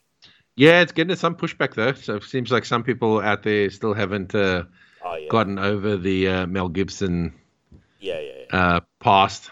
Sure. I mean, I hope that Mel, uh, you know, gets in gets in the show. I I mean, he's he's had kind of a Hollywood comeback of sorts over the last five years. I mean, he's turned up in various things. Um, Yeah, but I guess you know uh, John Wick is a lot more popular. Mm. You know, because he's been doing a lot more like um, indie slash um, um, lower budget yeah. stuff. I mean, well, except for when he uh, wonderfully played the villain in the Expendables three movie. Mm. Actually, was- I really enjoyed him in that. He was in Um, uh, the sequel, th- that thing with Mark Wahlberg and um, John Lithgow. Yes, um, Daddy's, Home, Home, Daddy's or Home something. too, or something. yeah. Um, yeah, yeah. So I mean, that yeah, he was starting to sort of, but yeah, I mean, John Wick is like immensely popular, and Mm. so apparently there are some just typical people who just can't seem to get move on from the past. yeah. Um, you know. They're still stuck. They're stuck ten years ago. Well, again, this day and age, there's so many people stuck in the Uh, in the past. Honestly, it's honestly like, oh my god, like it's hard to keep up. Um, with the with the level, like, how are you maintaining that level of outrage now? Really, I mean, I, I don't Well, agree with his actions or can I comments, but like, can you I just say something? This is the weird dichotomy you have today, right? Where you got people who are saying you need to do better, right? sure, That- That's what they say. Do better, do better. And I'm like, okay, but if you never forgive people, yeah, if you say people must be held to what they did 5, 10, 15, 20 years ago, Mm. then how how can you allow them to be better? I don't know. I I, I think you know what I mean? Like if you if you keep saying we're never going to let you move past this mistake, yeah, yeah, yeah. then I don't see how you can turn around and tell people to be better because you never allow them to be better. I mean, uh, frankly, I, I found his comment, comments and actions appalling. But I'm also like, you know, he's a Hollywood fucking actor in movies. Uh, he's been very good.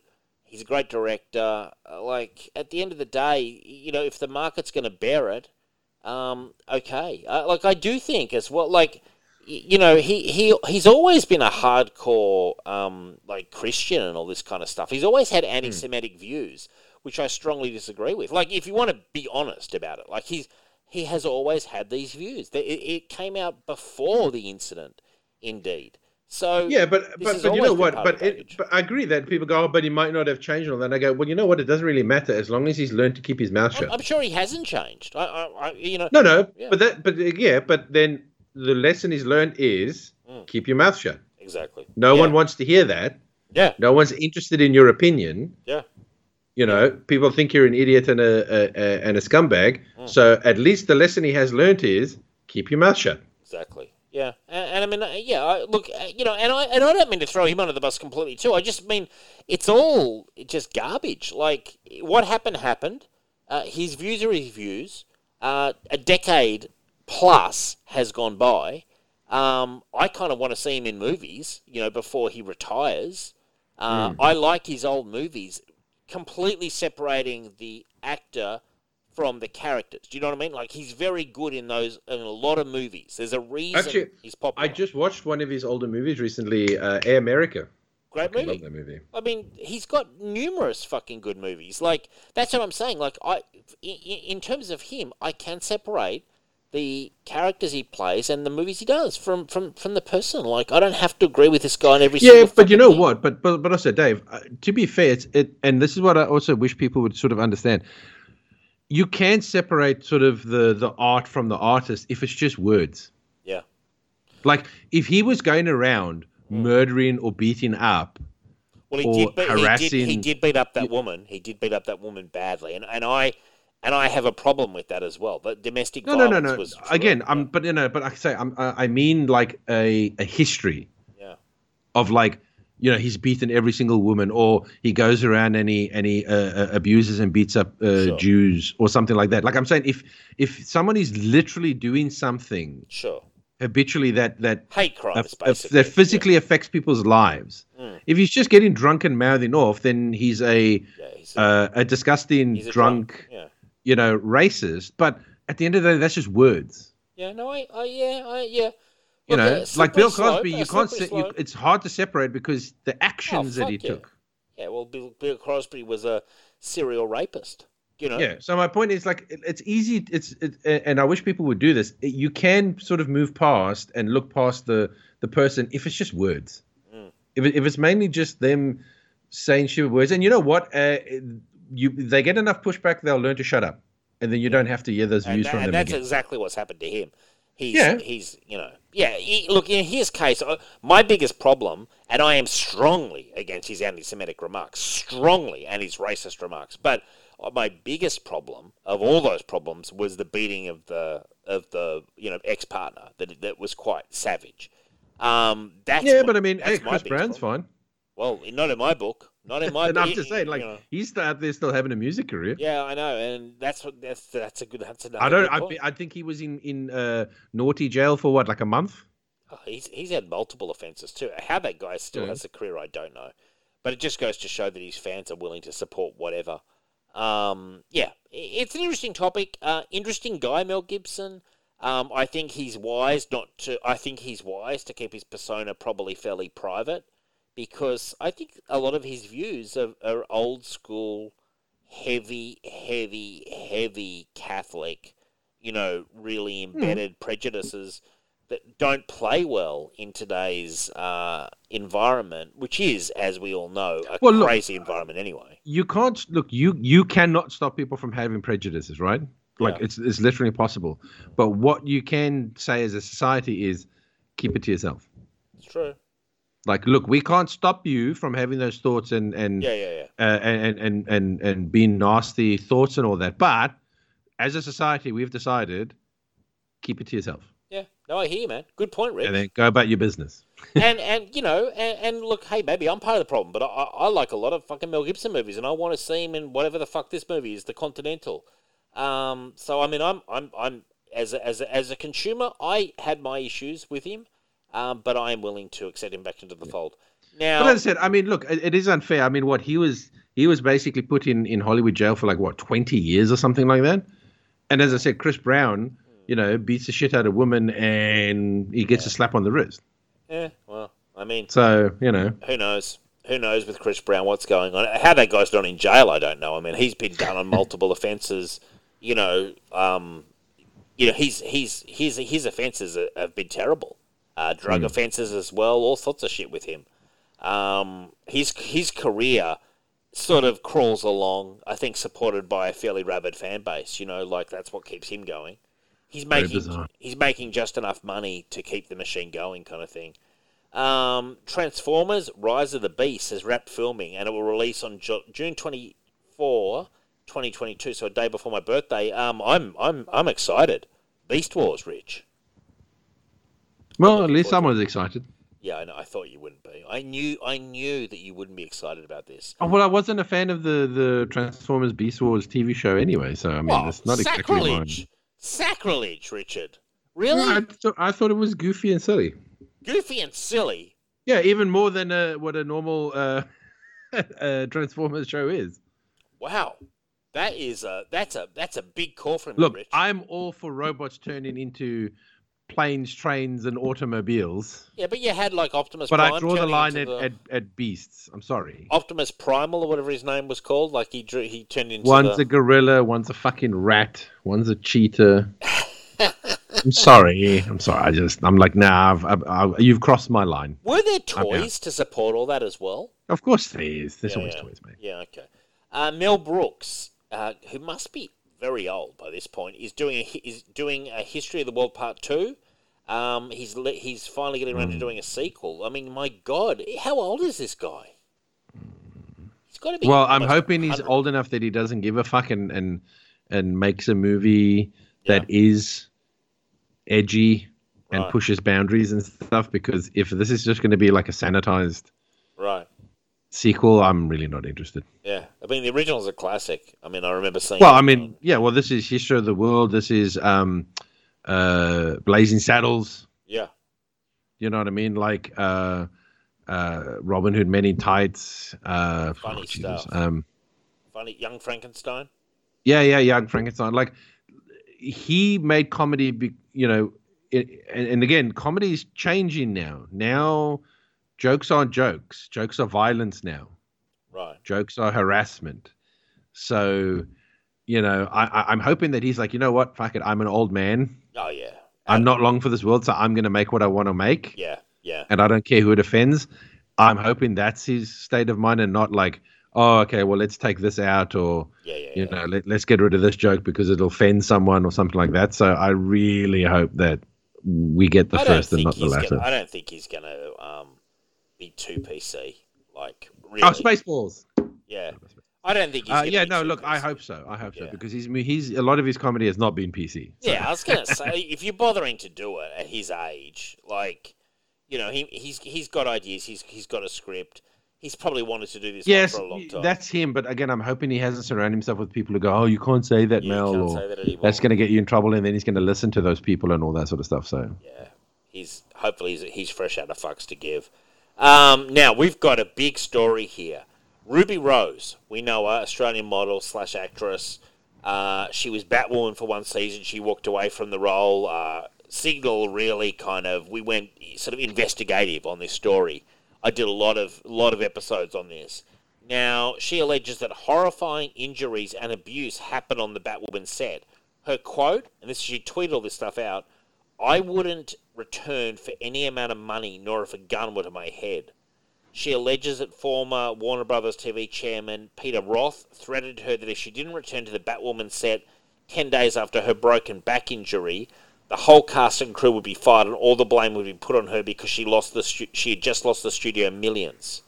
Um, and she was quite specific and went into a lot of detail on Twitter about uh, what she felt was some very unfair working conditions for her and the injuries that she had. She showed pictures of the spinal surgery that she'd taken, and uh, I think you know nuts and bolts they put in there after the breaking of the neck. Um, then today, uh, there's been a bit of pushback from Warner Brothers, and a Batwoman crew member spoke out on Ruby Rose's quote "reign of cruelty" unquote. And I want to read this out, Rich, because it's interesting. Um, this was from this person who was a crew member. When I first got into the industry, I was very fortunate to get on certain shows like Supergirl, Sabrina, and a few features here and there. But the highlight of my entry to film was Batwoman Season 1. I was an actor, aspiring to know more about the film industry, and when the job came up, I was so excited. Being a DC fan and a huge fan of Warner Brothers, I jumped at the opportunity. My philosophy was that I could learn as much as I could on set and then go on and do my own films. Little did I know the hell that would await me on those sets. The production crew was f- professional, dialed in, and in every way fantastic. The crew was lovely, uh, hardworking, and dedicated to countless night shoots. It turned. It sounded to be an amazing experience in the making. Then came Ruby Rose. From day one, where her supposed injury stopped her from doing 60% of her job, she began her first day on the show not acknowledging a single crew member besides anyone above the line. And as the days stretched on, the 18 hour Saturdays for us and some of the crew, things got worse. She showed up late most days, didn't have her lines memorized, and whenever she interacted with anyone below the line, production assistant, um, etc., etc., it was as though we were beneath her boots. She stormed off set, she yelled at people, and whenever she interacted with any of us production assistants, we were disregarded as the trash was we picked up. Uh, one day at the studio, we spent the entire morning setting up her requested green room, six heaters, because she was used to Australian hot weather, and her table of snacks, only to have her show up, giggle, walk away, and say she is good. We chalked it up to another Ruby is just giving orders for the sake of giving orders moment and moved on. Then, as I was holding a door open for her, after having worked for over 15 hours at that point in freezing cold weather, she came billowing through the door that I just opened and she spilt her food. She looked at it, then at me, and said, Well, and then stormed off and left me to clean up her mess. That is what it felt like working beneath Ruby, cleaning up her mess. She never thanked us, she only made demands that left us all emotionally and physically exhausted. She was a dictator to work for. This guy is intense. Having been nothing but a production assistant, eager to get into the industry, she made me consider quitting. If this was the life I was getting into, I sure as hell wasn't going to work for entitled tyrants. It's like can't, you're working in Hollywood, pal. Uh, living downtown. This is this is interesting, Rich. This is where he started. Like he's been whining so far. Then he dishes some dirt, which I find very interesting. Living downtown, I met one of her close friends on a dating app, and he shared with me stories of them partying and getting high on all sorts of all all assortments of drugs. And funnily enough, the days where she showed up eight hours late to set were the days he spoke about. She didn't care how long we waited for her and made sure everything was perfect and ready. She just cared about her personal party lifestyle. Blah blah blah. I mean, it goes on and on. Um. So, and then at the end is, no matter how bad your day, you have no right to be cruel. and season one was her reign of cruelty. Wow. Mm. This is, I mean, what do you think about the whole sorry affair, Richard? I think every single person is telling the truth and every single person is lying. Wow. I like it, Rich. Wow. do So here's the thing everything you just said now, Ruby Rose, could be 100% true. Doesn't mean that what she said isn't 100% true either. yeah. Right. See, because here's the thing Ruby is basically complaining about the people above her, yeah. And this person is complaining about Ruby above her. Yeah. Shit goes downhill. Yeah. So uh, all of this, everything could be true from both sides of the party. Like what what Ruby Rose is saying doesn't negate, Yeah. or sorry, or, or what this person is saying, what whatever the crew and the other actors are saying, Mm. doesn't negate what was said to Ruby about her and her injury and Yeah. all that sort of stuff. Um, and look, actors certainly love, it, you know, they do treat people like shit, and and but in their mind they think that crew love them. Yeah. Yeah. So I know some other crew members and some of the other actors have come out, but again, you know, uh, you're coming out against her on a show which by all rights should have been fucking cancelled already. Yeah. A show that sucked. like a show that somehow gets the lowest ratings on the CW but gets renewed every fucking year. yeah. So of course you're going to come out and say, "I want to keep this job going." Oh yeah. This yeah. is like a super shit show, but for some reason it never gets cancelled. So I don't want people looking too much into the show. Otherwise, then we will get Oh, cancelled. look, so if, if I'm that's still I on the show, yeah, f- fuck yeah. In this I'm story, I think everything is true. Right. Both sides. Yeah, It's all true. Okay. Wow. Big call.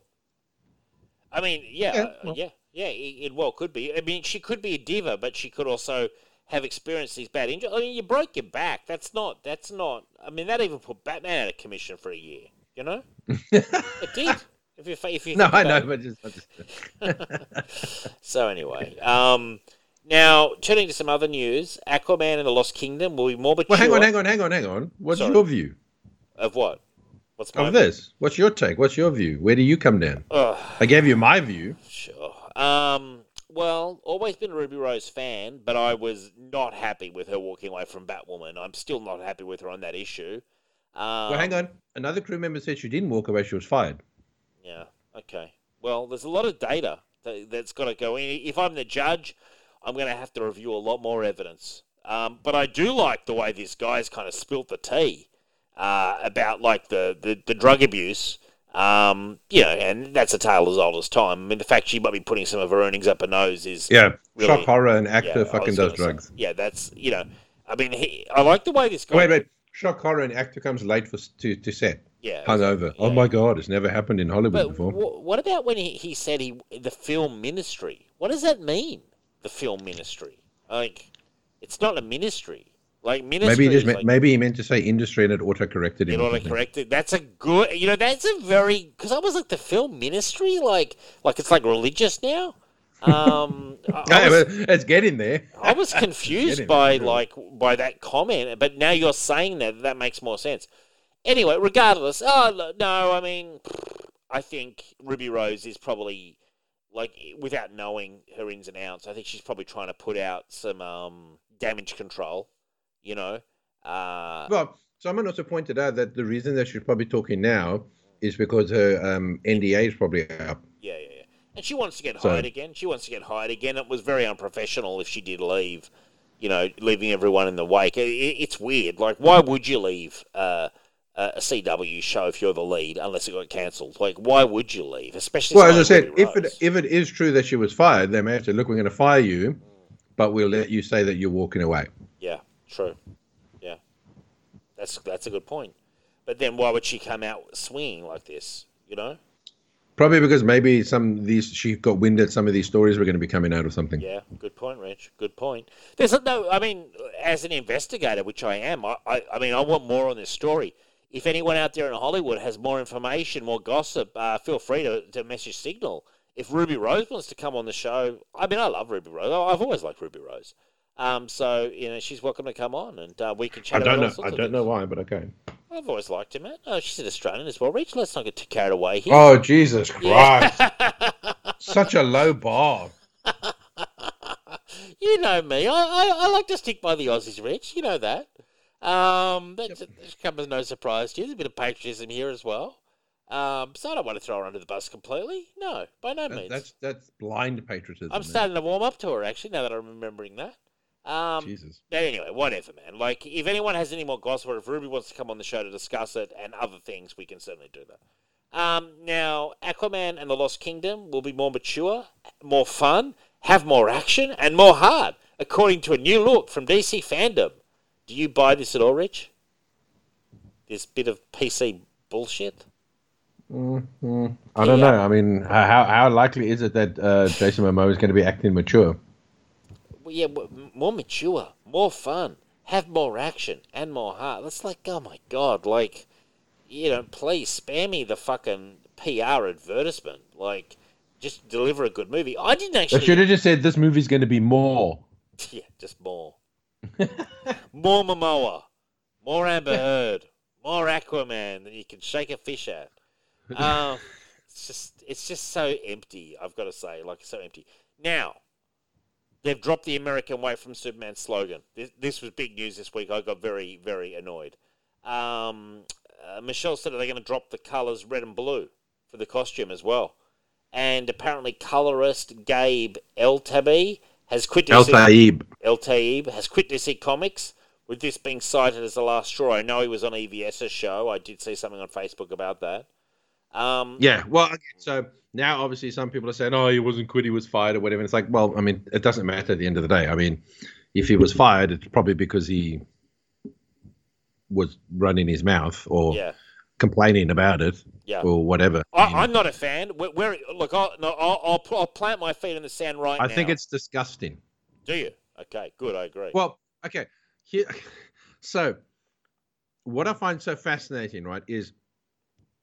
Superman is an American creation. sure is. Okay. Now, yeah, I know it's Jewish guy, but my point is they are uh, Jewish Americans. Okay. They are Americans. Mm. They created this. It's an American creation. It's an American hero. I'm sorry, he doesn't stand for Europe. He doesn't stand for Scandinavia. He doesn't stand. He is an American creation. And you're talking about a country where literally people The melting pot. kill themselves to get into Yeah, right? To a lot of people, America is like the greatest country in the world, or it's the greatest country because it is the land of opportunity. the melting pot. You know, the, You know? saying. You know, And that's been like that for years. Even more, I mean, just look how many people are trying to get into America at the border now. sure. Like, I'm sorry, you cannot tell me that all these people are trying to get into a racist, fascistic, you know, uh, terrible country. Mm. Like, they are trying to get into a better country. So, Superman should be proud that Yeah. there's so many people that want to be American, that want to move to America and and uh, uh, have America adopt them where they can pursue their dreams and make a better life for their family. That is the American way. Yeah. So for Superman to drop the American way from his slogan, I just think is absolutely disgusting. And it just shows you how there are so many people in America right now that hate their own country. Crazy, isn't it? That I think it's literally hate their own country. I think it's nuts. I hate it. And I think it's a disgrace. And, and I think Chuck Dixon was right on the money when he started talking about this kind of stuff on the show when we had him on. And he started talking about the flag and he started talking about what it meant. And I, I said to him, it's good to hear. It's good to hear someone talking like that. Remind people about what has been done, you know, to safeguard the, the rights and freedoms of the free hmm. world. Uh, Like. Well, the th- you I mean, here's the thing, and DC and Marvel are just literally going to be um, echo chambers at some point, Hmm. because you look at them when we were you talking about Chuck when we are saying like him, him and um, Denny Sure. were not on the same spectrum when it comes to politics, no, but they worked very well together. but they could work together, they could share ideas, they could uh, collaborate, or they could Hmm. um, uh, counterpoint each other sure. and and all sorts of stuff. But it wasn't an echo chamber. Yeah. You had, you know, you had Democrats, you had Republicans, you had Independents, all working together. You had come Alan to- Grant, who was an anarchist. Yeah. You know? So you had people with totally different points of view, or or just similar points of view, and they all worked together and they all respected each other. You are now creating a space in Marvel and DC where mm. only lefties can work. Yeah, and, and I right? don't. And when I, and say I left, like I mean like left, left, left. yeah, I know you mean radical left, and You know what I mean? And I'm I think talking some just of them like just pay lip Democrats. I'm talking about lefties. I think some of them just pay lip service too. If I can You be know. honest, like But, but again, but either way, it's an echo chamber. yeah, Whether you believe it or not, everyone is just touting the same shit yeah, sure. or saying they believe in the same shit. There's going to be literally no differing points of view when it comes to comics that you read. yeah, Yeah, Every character will think the same, will act the same, will talk the same. Yeah. I'm just not a fan of. Yeah, yeah, I agree, but I also, if I break it down, Chuck actually said it. Like, yes, he came from Krypton as a baby, and then he he arrived in the middle of the breadbasket of America. He arrived in Kansas. He was raised by God fearing folk, two two parents who who taught him to believe in the red, white, and blue. You know, and to hmm. and to salute the flag. You know, and stand up for the anthem. Like, I'm serious. These are the kind of things that, that, that that they did, and that's what he accepted. That's the character, and that wasn't the character for five seconds. That was the character for a long time, and people are like, "Oh, it wasn't originally like that." It was like that from like fucking 1940 or something. So it was pretty soon. And think of all the things that have been baked into Superman since the original stuff. You know, including like I'm sure Lois and Sup- fucking Jimmy whether they meant it or not, Superman is literally the embodiment of the American dream. he is. I mean, He's uh, an how many times immigrant have we who seen him came to the the flag? States You know? and and and became successful and you know what I mean and Yeah. loved the country and and fights for the country that Yeah. that he that adopted him. And there's nothing like- wrong with that. There's nothing. no, no, but that's my that. point. But he is that's my point. You're taking the character who is literally Mm. the embodiment of the American dream. I know. And now you're saying no, he doesn't believe in it anymore. And now he doesn't believe in the American dream anymore. Doesn't believe in the American way. Yeah, I, I hate it. I really actually. I, I think it's ridiculous. Like to me, you know, I, I mentioned this to. I said this to my mother, who, believe you me, doesn't read comics, but she knows who Superman is. I said, guess what? They're, they're, they're taking away the American way from to just the American way for Superman, and she said it's just ridiculous. She said, where will it ever end? it won't end. That's the that's the point. It will never But end. do you really believe a majority of people think this? Because I don't. I, I no, don't, of course not, Yeah. man. That's what. What? There's a reason why. Um, uh, uh, any change that happens happens on Twitter. Because most normal, regular people that work a nine to five job, Mm. you know, raising the family, taking the kids to school, they're not on Twitter, No. True. right? It's all the jobless uni student um, uh, activists Yeah. that are on Twitter, and so for some reason, everyone thinks that Twitter is the arbiter of of of ethics and morality and Crazy. and stuff, and it's not. It's the fringe Oh, so weirdos on there that yeah. are making it that have this really loud voice. Your average person Mm. doesn't Yeah. get their news or their stuff from Twitter, No, definitely not. I mean, I use Twitter and, to promote and your the older show. crowd are on Facebook. Yeah, that's exactly right. Uh, I use Twitter to promote the show, and the amount of whining I see on there at times, it's just ridiculous. Like, you talk about echo chambers. I mean, I guess they've got to go somewhere, so they, they go there and they just Yeah. they just all fucking compare. Well, you know, they're all there, which tears. has helped me to not go there. Oh, you don't need to. No, I- no, I handle I handle enough for us on Signal of Doom. Yeah. Occasionally, I, I I barely get drawn into anything because I just think it's all a gigantic waste of time, frankly. But um, no, I, I- I do want to say this quite seriously. I think it's an absolute travesty what they've done to Superman, and I think I, I, honestly think if you if you told the creators this, like Joe Shuster and Jerry Siegel, if you told them this, they would probably they would probably throw up. You know, I, but you know, but you know what? terrible. Not just them. Mm. I think any any creator, writers, whatever artist who's worked on Superman for the last Oh yeah, eighty years, yeah, yeah, yeah. uh, up until present, would hate what that what has Well, I saw I saw on on um sorry on you know Google or whatever.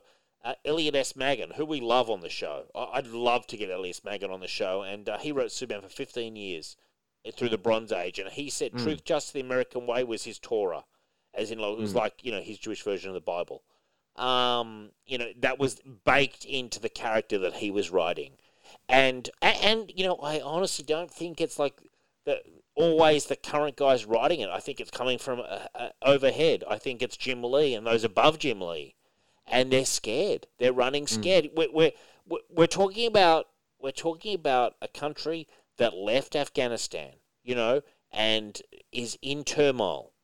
and doesn't know what it wants to do, and it has these crazy fringe dwellers, because that's exactly what they are, somehow controlling the narrative. I, I, I don't know.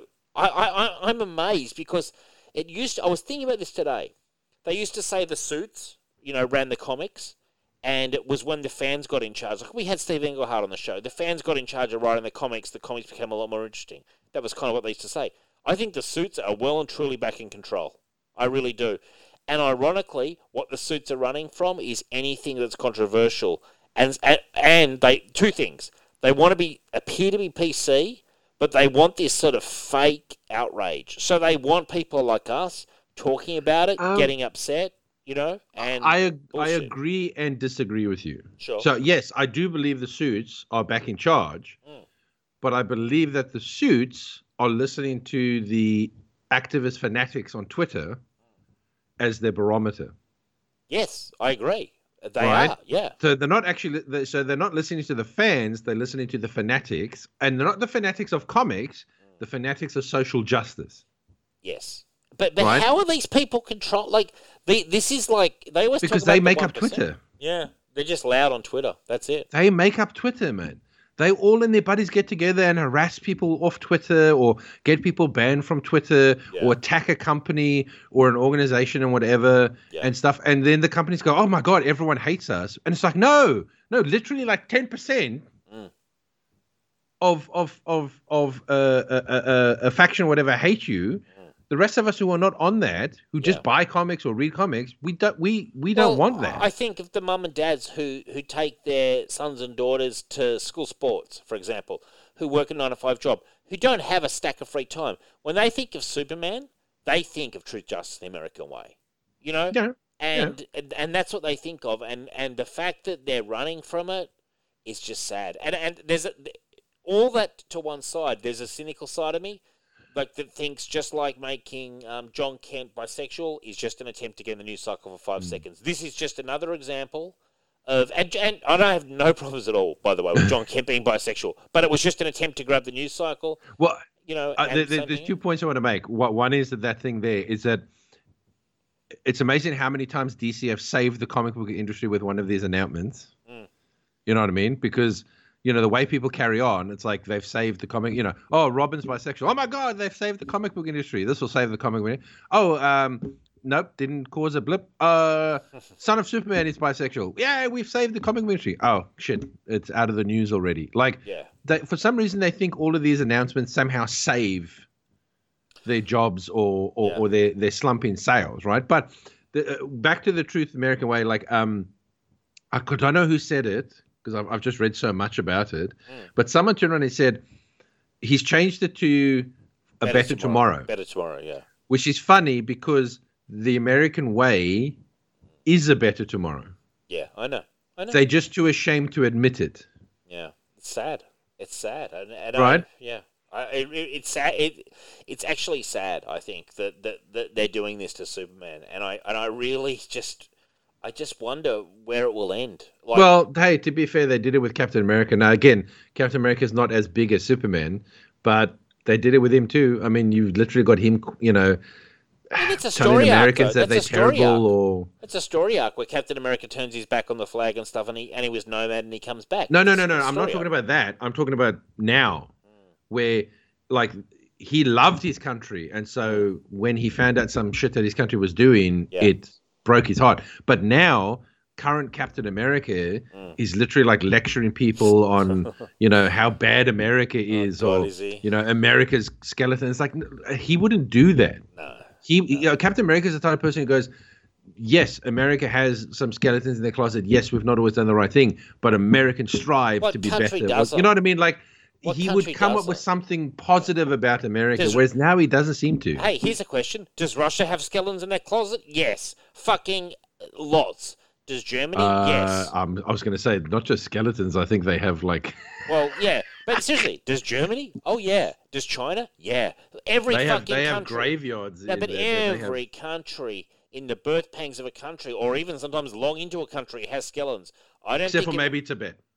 Well, plenty of shits happen in Tibet. Plenty of shits. No, happen I, in Tibet. but they monks. I'm just being Yeah. funny. Like, Um, yeah, no, there's there's there's lots of blood on everyone's hands in in the the globe. You really and, and yeah, to, to, look, to, I just you know, yeah, the whole thing is just suck, it- like disgusting. like that's the thing. Like at what point, uh, you know, when you when you're casting these lacerating opinions on the United States, are you going to cast any at China? You know what I mean? And and the severe repression that people are under there, and the police state that's operating there, Well, I or is mean, that all okay? You know? People mentioned the Uyghurs for five minutes, and now it's forgotten about already. Yeah, I don't know. It just, but that's what I'm saying. Like, it's it's ridiculous. Like, why the fuck are you so critical of this, but you're okay with everything else? Like, it's just ridiculous. Agree. Um, yeah. Anyway, I and the next story is even more amusing. Superman will be taking on the growing threat threat of climate change, and I Oh, saw I saw a picture. I saw a picture of this, Richard, and I don't mean to be old man shouting at clouds because honestly, it's just a comic. But it was Jon Kent at a protest carrying a sign against climate change, and I was like, my God, really? A character that could actually do something, uh, something I, I would guess to affect you know physically the world um, is literally at a protest carrying a sign, and that's pretty sad, really. You know, that's pretty that's pretty poor writing and poor planning and everything like that. It's just terrible, really. Like, you know, Well, uh, see, the problem is, is like, and I'm not, mm, I'm not a like. I, I, the problem is when you talk about the climate, you know, that people either lump you into like a, a, a climate denier sure, or or an activist, and I'm like, eh, it's not that, it's not that black and white. Like, yes, look, I don't have a problem with Jon saying wanting to be involved in politics. I mean, Superman himself has gotten involved sure, in, in, in politics. But the problem is, is that uh, what you're doing now is like there are scientists that say climate change is a is is a devastating thing. But guess what? There are actually other scientists Mm. who say it's not. So the point is, it's not a universal consensus, even by the scientists, as Sure. to what the the danger or the problem or the impending doom is. Right mm-hmm. whatever it is. So it's what annoys me is that so what what they're using with comics now is to tell you mm. what the problem is. My problem And- is just that no, no, no, and, and tell you that it's universal, and it's like no, it's not. Like I'm sorry, but Al Gore and and even people before him have telling us we're going to be dead tomorrow for the last like thirty years. yeah, yeah, You know, I'm sorry. At some point, Mm. you need to go. You are just fear mongering. Mm. And I mean, for Christ's sake, they every time they have a climate change summit, Mm. they produce more uh, gas or emissions, Mm. getting all the people there, uh, having their drinky poos and renting cars and, and stuff and all that, all for these world leaders to go to a summit and just get drunk and have a laugh. Well, I will say that I, I believe in climate change personally, um, but Well, no, no, but that's okay. So yeah. there's a misnomer. Obviously, climate changes. Mm. That's that's what I'm saying. It's very it's weird when people go, "Oh, you're a climate denier." And that's no, no, no, no. I didn't say that there isn't climate change. I'm saying man-made climate change is what you're what saying. is no, no. But my point is, everyone's predicting doom, Mm. But that's not necessarily true. Maybe not. Yeah, but You my know, problem because is here's the thing: we are always inventing new science. Yeah, So at some point in 10, 20, 30 years, we may actually invent something that reduces all of it or Mm. or even changes the climate again yeah, to something else. So my point is um, I'm not saying climate change isn't real. What I'm saying is the doom and gloom Mm. isn't agreed upon yeah. as to how devastating or like we're going to be dead in 10 years Mm. As they keep preaching every 10 years. Yeah, no, I, I get your point. I get, I you get know, your but then my point is like Superman shouldn't be touching things that are like not well, I've, a, I, a universal fact. I've look, I, I will differ with you there. I don't mind him touching the issue, but I wish it would be Superman trying to solve it or something like that. No, no, yeah, yeah, yeah. I agree. There, yeah, he shouldn't be like holding up signs Yeah, and holding up and signs is just lame. Like, like I don't like. I, I'm in a weird position. Like, for example, I, I, I, I think having Superman at a protest holding a sign is ridiculous. Like, I, I think it's laughable. Frankly, I think it's, I think it's sad and pathetic, and it's just, it's just lame as fuck. Yes, when I think of Superman uh, getting involved in a in a problem, it's him standing in front of the UN or Well, or, or, or, like Congress or something and giving a, giving a speech. Or moving icebergs, like get into action, get into how Superman used to drill into the earth and do all sorts of shit.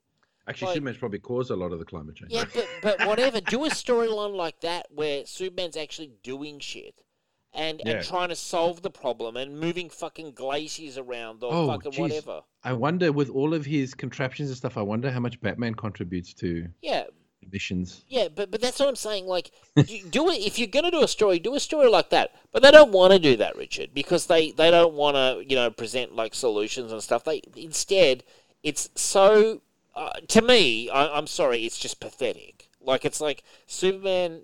I believe son is at a fucking rally holding up a placard. Oh, but but not but a rally with children. yeah, uh, whatever. Children. Yeah. I'm sorry, but people who literally know nothing. Like you've literally got Greta, this where that Greta oh Thunberg, God, I can't stand that. who is girl. like no no, who's like the leading expert yeah, I know. And, and finger wagger, and I'm like, you are literally like 18 years old. Yeah. You fucking know nothing. You have a degree in She's- nothing. She's painful. You don't get to tell people what the science is. She's a painful young. You know lady. nothing. Yeah, she's uh, yeah, she's a, she's an annoying one. That that Greta. Um, I have to add. I'll agree with you on that point. Like she. Is, You know, like Superman should be going to their protest saying, kids, you shouldn't be skipping school for this protest. I know you mean well, but the best way you can help solve this is to get your fucking education. And funnily enough, that is the kind the of thing problem. that Superman used to do. Now, I've I've got a um, I, I just think they're getting Superman so wrong at the moment. I've got an idea. Like, I, I think I mentioned this to Adam the other day. What do you think about like a Superman story where he would be fighting in Vietnam? You know, um, something like that. Like doing a flashback episode, like where it was like the Silver Age. And Superman doing something there, and maybe fighting, you know, some, you know, North Vietnam Superman, you know, superhuman. Would you like to see Superman doing that kind of thing, Rich? Like as, as a one off? No, uh, that's really tricky because. Uh, It's Dr. Manhattan style stuff, isn't it? well, not just that, but obviously, like Vietnam is not considered a. No, I know. That's, moral but that's that's why I'm bringing it up. Um, because yeah, it's, I- it's but not just a-. I don't. I just don't see Superman getting involved in that in the first place. Like, um, I, I think he would be like, no, I don't agree with the war. Do you? Yeah. I, like I think it's now, interesting. look, maybe if they unleash some fucking monster, Mm. Uh, something like if, if the Vietnamese or the, the, the, the Chinese or the Russians somehow Yeah. release something, yeah, yeah, uh, yeah, he can be there fighting that. But I just don't see him getting uh, i- involved in in, in an unjust war or, or a. Um, in in the um in the New Frontier comic with Darwyn Cooke, Wonder Woman got involved, I believe, in Korea. If you yeah, and he gave her a finger wag. Yeah, yeah, yeah. But but it was still an interesting point of view. Um, and I believe the reason they didn't get him fighting in um in uh, World War Two was because they didn't want to denigrate the actual soldiers that were over there. So it was just used for, for promotional reasons. Um, yes, yeah. yeah. Now I'm looking at this Superman two sixteen. Uh, to my knowledge, it's the only Superman comic to deal with the Vietnam conflict while it was in progress, and it sports the only Superman cover illustrated by Joe Kubert. Blah blah blah. Um, yeah, so Superman's reading letters from the troops. Um, yeah, he's dressed like one of us, but he's fighting for the Cong. Yeah, King Kong. Uh, they they wish loudly for, they wish loudly for Superman's help. What's Soupy doing now that's more important than that keep us from getting clobbered? Um, so that's interesting. So I don't know if Superman actually goes over there. Um, yeah, Clark Kent goes over there, so it looks like he does a little bit of Superman stuff. Yeah, there is. So there is a comic where Superman is actually fighting in Vietnam in 1969. It's the hmm. one. It's the one comic. Well, there you go. Um, yeah, but so the so the Vietnam conflict turns out to be a font of great superhero hijinks, girlfriend fake-outs, and holiday sing-alongs, and yet somehow Superman never made it back again. Go figure, because I hmm. think it was too hot to touch. You know, by '69, the, the sentiment against the war was enormous. You know. Um, Mm. I believe Stan Lee early on in the Vietnam conflict thought it was going to be another sort of propaganda uh, opportunity, um, and was quite quite willing to back it. But then he realised he kind of sensed the mood, Mm. um, and he and he backed away from it. Uh, but uh, initially, I think he was quite sort of Well, um, yeah, this is a war where America wasn't unified yeah, yeah, in indeed. the yeah. war. It's just interesting. It's an interesting example. But I mean, you know, it's it's it's the great question, which is boring because it's asked so often, but why doesn't Superman fix so many more of the world's problems? Like, why didn't he go and get some bin Laden? You know, why didn't he do this? Why didn't you could go on and on forever? Um, and partly, you know, Yeah, but you but you see, but this is why I personally believe that, um, and, and this is the biggest, in my opinion, the biggest flaw with Marvel, is that I don't believe your superheroes should exist in the real world. yeah. Well, that's All a now, now. I'm not saying that it can't look like our world, but it shouldn't have our history, or Right. it shouldn't be like exactly like our history. Because the problem is, is yes, then you get to these points where you're like, well, hang on a second, Hmm. why can't Superman just cure cancer? Or Sure. one of this, you know, why can't Mister Fantastic cure cancer or AIDS, or you know what I mean? Yeah, And yeah, so I yeah. just, I just feel like when you try and make things, oh no, they live in our world, and it's like, okay, but then why haven't they helped us with the Yeah, biggest fucking problems of our world? yeah. Why why can't Reed Richards? Yeah, as you say, cure AIDS. You know. Yeah, like he should have cured almost every fucking disease on the planet. Yeah, that's a good point. You Yeah, know? Well, don't not know. just him, like Tony Stark, Reed Richards, T'Challa. Like these are all fucking smart guys Mm. who, who could better the world, but none of them do. But I guess it's the limitations of the universes they exist in. So, for example, I'll give you an example. Um, we were doing Judge Dredd, Dread or Dead today, myself and Adam, and they had uh, this terrorist group, Total War, blew up some nukes in um, in Mega City One and killed like millions of people. And uh, you know, in the story, we're killing you know innocent sort of protagonists. And I was saying, see, this is where 2000 AD and Judge Dredd and John Wagner don't cushion the blows. Like the, the wounds are real. And I said, and this is the difference. Uh, you read some Superman, and sometimes it's so bland and like weak tea compared. Do you know what I mean? Like it's it's two different. They're both comics. You know, they're both comics. They're both just written and drawn. Why is one so willing to hit you hard in the comic book universe, and the Well, other Well, because one? the one doesn't exist in the real world. Yeah, I guess. What do you mean? Well, is Judge Well, okay, wait, well, okay. So there's a reason why in the beginning, DC had the heroes exist in fake cities. Right, yeah, Metropolis and all that. It's uh, yeah, Metropolis, Gotham, Star City, yeah, you know, Coast stuff. City, all that sort of stuff. It's because they could you could do things, and you could make that city look different. Yeah, like Metropolis City of the future. You know, that sort of and you could have a bomb. You could like you can completely wipe uh, uh, Coast City off the map Mm. because it doesn't exist. Yeah, but you can't wipe New York off the map. You can't, you know what I mean? You can't uh, devastate because then people go, yeah, but it's here, it's there, I can see it. It's like it's, it's They nothing. killed- It's like yeah. They killed Blüdhaven, which was an imaginary city, and Coast City for a while. you know? yeah, yeah. So that's my point. So uh, when they exist in a fake world that's not super based on our reality, Mm. like the same events are not happening, I just think then you have more freedom to kind of do what you want to do. Destroy this city, don't destroy that. You know what I mean? Like because DC have done that. Like as you said, I mean they've destroyed Blüdhaven. Uh, or Blüdhaven, uh, they've destroyed uh, Coast City. Yeah. You know, I think um, Gotham. They had a massive uh, the Man's earthquake. Land. No Man's Land, yeah. No, Yeah, mess. You know, so you can do these cool, fun things because those cities don't exist. Yeah, but but when we're reading the Judge Dredd, it was just hitting so much harder than any of the DC stuff, man. You know? Well, but I mean, that's again, it's also a different type of storytelling between Judge Dredd and, and DC Yeah. and all that sort of stuff. It's true, man. It's very true. Well, um, I watched the Batman Long Halloween. Have you seen the animation on this, Rich? I hate it. Yeah, I, I like good story, but I, I don't like the animation. It, it really, really looks like they're just trying to cut corners and go cheap.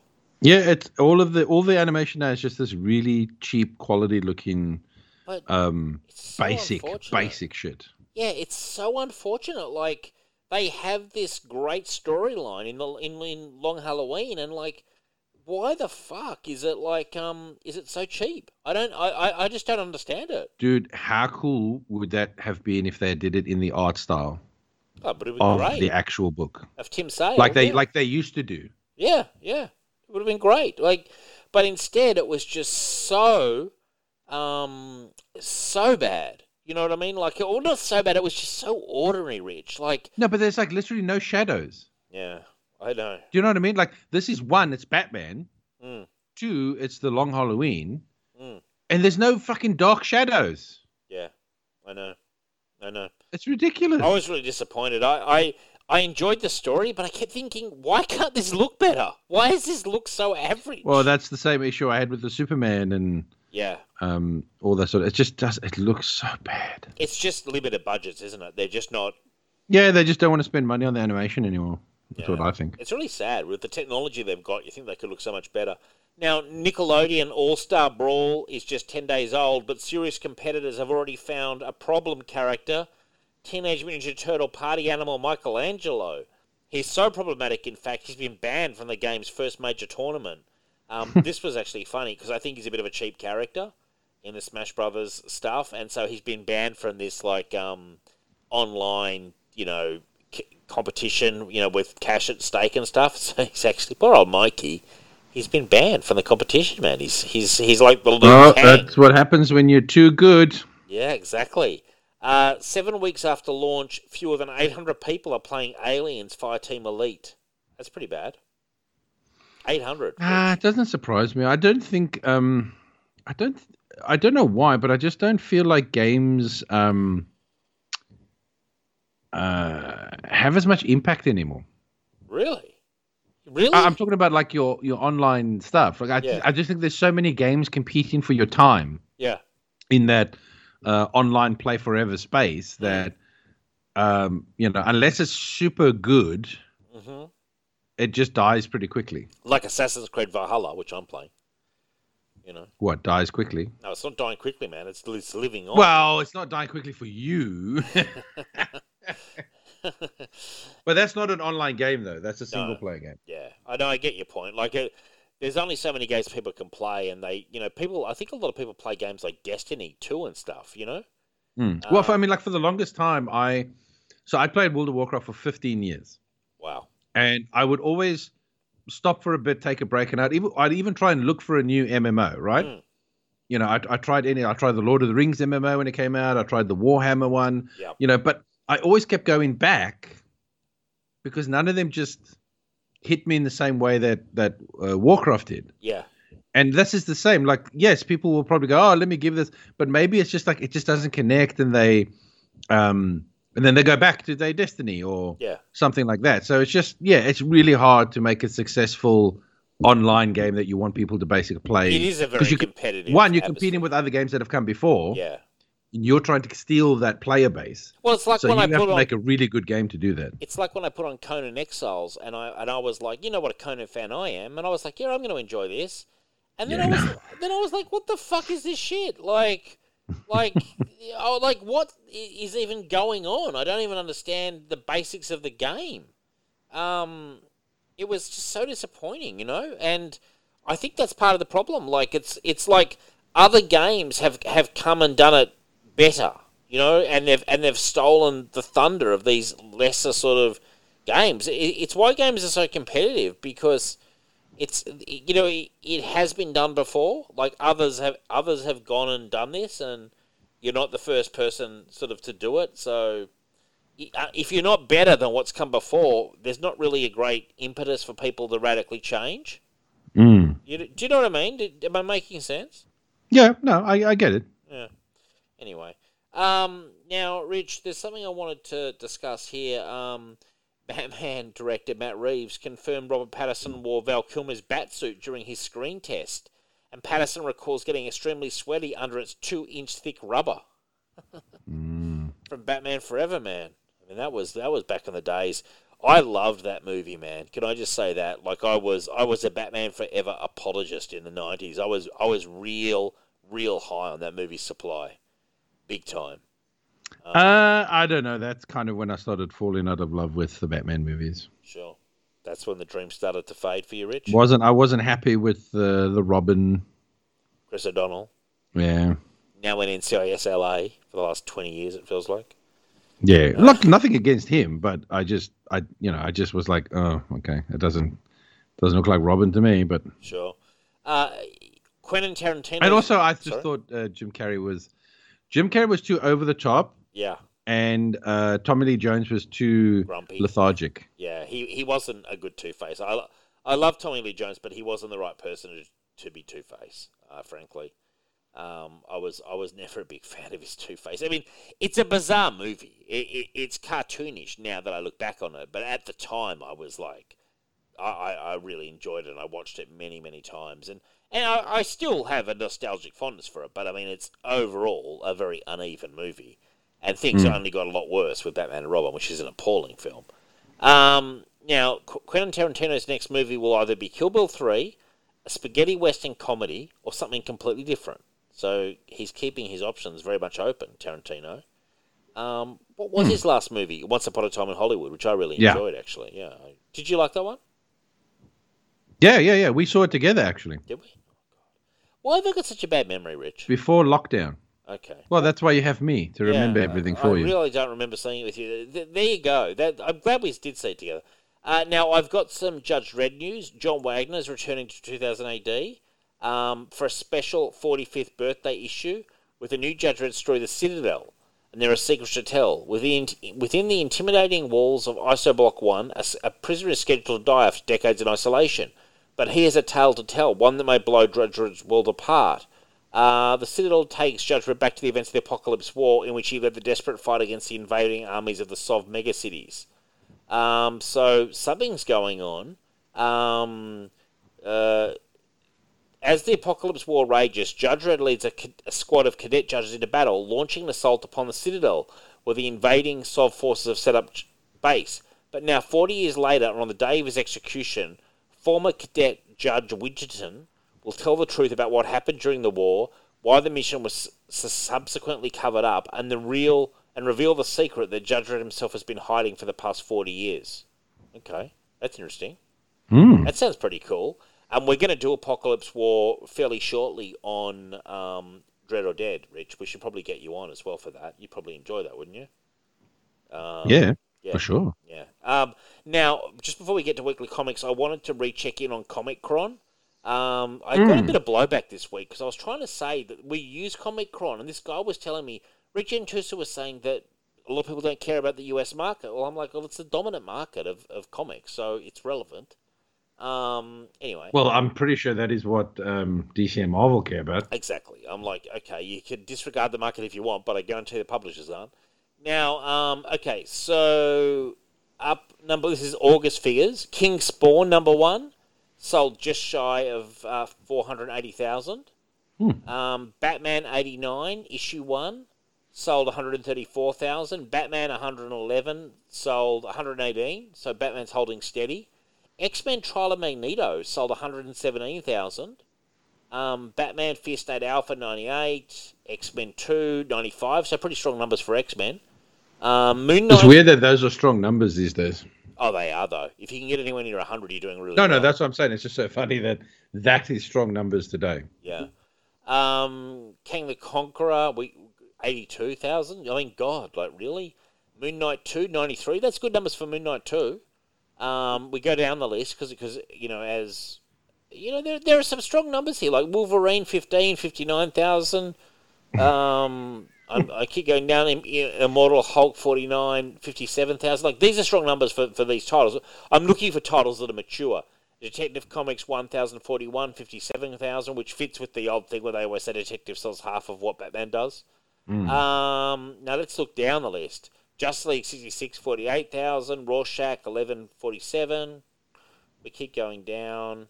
Um, a lot of stuff in the 40s. So there are definitely some No, no, notice how far Superman is down there. Where is Superman? I'm trying to find him. you- where is That's he? my point. You haven't re- you haven't even found him yet. I'm trying. I'm looking for him. I, I, I, I may have missed him. Um, where is he? Superman and the Authority, number two thirty-five thousand. That's the Grant Morrison. Um, I don't know where Superman is. Scott, Superman seventy-eight sold thirty-three thousand. Yep. And and where is regular Superman? I don't think there is a regular Superman. Yeah, Bat, it's Superman. You know, like Superman. No, there's Son of Superman. No, there's also Action Comics and Superman. There is there is a regular Superman title. Well, there's Superman and the Authority. yeah. But there is a regular Superman title as well, Reg. Well, possibly then it must be further down there, Well, maybe it could be up and you missed it. But Sup- my point is, Superman- it's it's it's low numbers. Yeah. I don't know Like where it's, Su- it's it's it's cancellation numbers back in the day, like super cancellation. I don't know where Superman actually is. I can't find it. Um, God, poor old Conan, 24, 16,000. Jesus. Yeah. And we were really enjoying that. But too. you know what? I have a theory about that. Yeah. I think people are buying the uh, European uh, Conan books. Oh, you reckon? Yeah, I know the ones you mean. I can't find Superman. I just cannot find him. I, I, I can't find Action Comics or Superman. Do Control F and then type in Superman. Yeah, I, I've tried that, but it's not. Oh, here we go. Okay, Superman. Oh God, it's it's it's um. There's got to be more Superman than just this one. Okay. Oh, here we go. I found it. Superman, Son of Kal El two, forty thousand. Yep. Um, Superman the Authority, 2, 35,000. Superman 78, 33,000. Batman Superman 1, only 32. Oh, that's an annual. So the annual, 32,000. Uh, Batman Superman 29,000, issue 21. Superman versus Oh, Lobo. and by the way, that issue two of Son of Superman, I think, dropped from fifty something thousand Right. from Well, the there, first there issue. mustn't have been a normal Superman because he doesn't even show up in the thing. So they mustn't have released Action Comics and Superman in that month, which probably, which actually I guess explains why he's so absent. Because Superman, well, what I would say he would sell at least fifty thousand, at least. Uh, well, that's what I said. It's so sad to me that Superman is is not even like selling less than Batman. He is like not even close to the top ten. No, yeah. I mean, you see Wolverine holding steady fifty nine thousand. I mean, there's there, there's there's But come on, you have to even admit that that seems so low for a, a character that was so so Oh yeah. immensely popular like Wolverine. Oh, I'm not happy about it. Like Um, at one point, Wolverine was like more popular than Batman. Yeah, I know, I know. Yeah, no, I'm not happy about it, Rich. To be to be brutally honest with you, man, I'm I'm, I'm disappointed. I'm saddened. Um, yeah, but it, at And least by the way, I'm right. sorry, but I know the Comic Con sales are for, for America. I get that. Mm. But you cannot tell me that in, say, Australia, the market's bigger here than the American market. it's not. It's, or in Britain, it's yeah. bigger than the American. I'm sorry, but the American it's market old is the main like, market. Oh, I'm, we're really big in Japan or something. You know, back in the '80s, people used to try to spin that. You know, like, oh, you should see our numbers in Europe, and it, that's usually code for our numbers in Europe are pretty shit as well. But the, you know, we're, we're trying to buffer the, the yeah. the results. Well, it's the same with a movie. Like a movie, yes. Look, they might you they might turn and say, "Oh, hey, we made three hundred thousand, you know, in uh, overseas." Mm. You know, uh, we're so happy with that. But then in America, they did like fifty thousand, yeah. and it's like, yeah, great, but you made the movie for the American audience. Yeah, I mean, it, it, it all depends. But yeah, these numbers aren't great.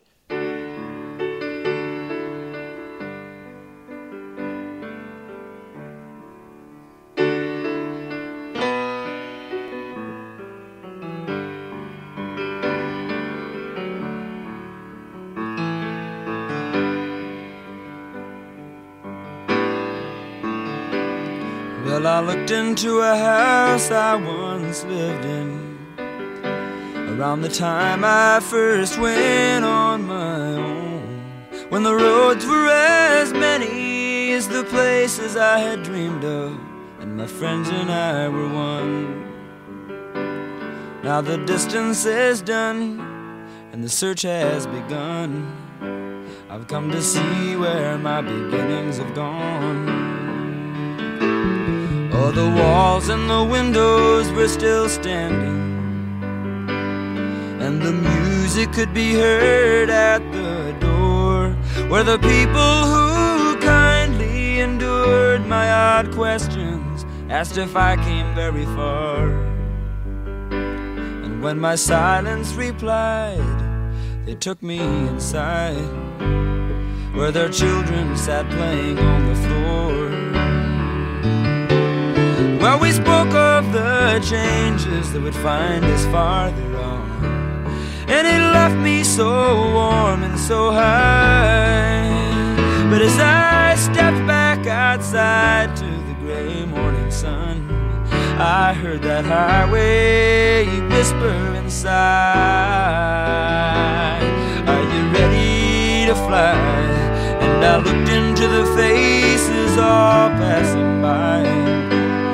It's an ocean that will never be filled, and the house that grows older and finally crumbles, that even love cannot rebuild. It's a hotel at best.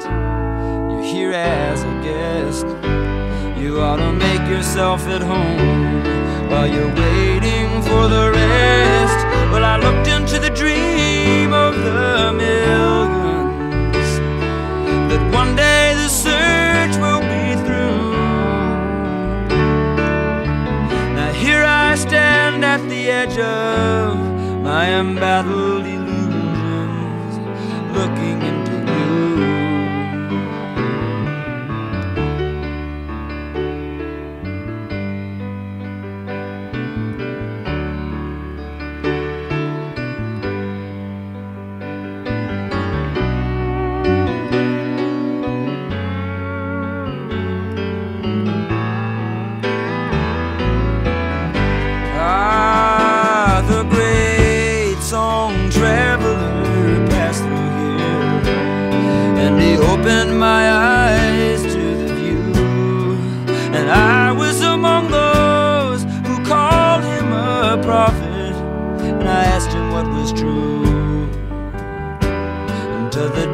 had shown how the road remains alone.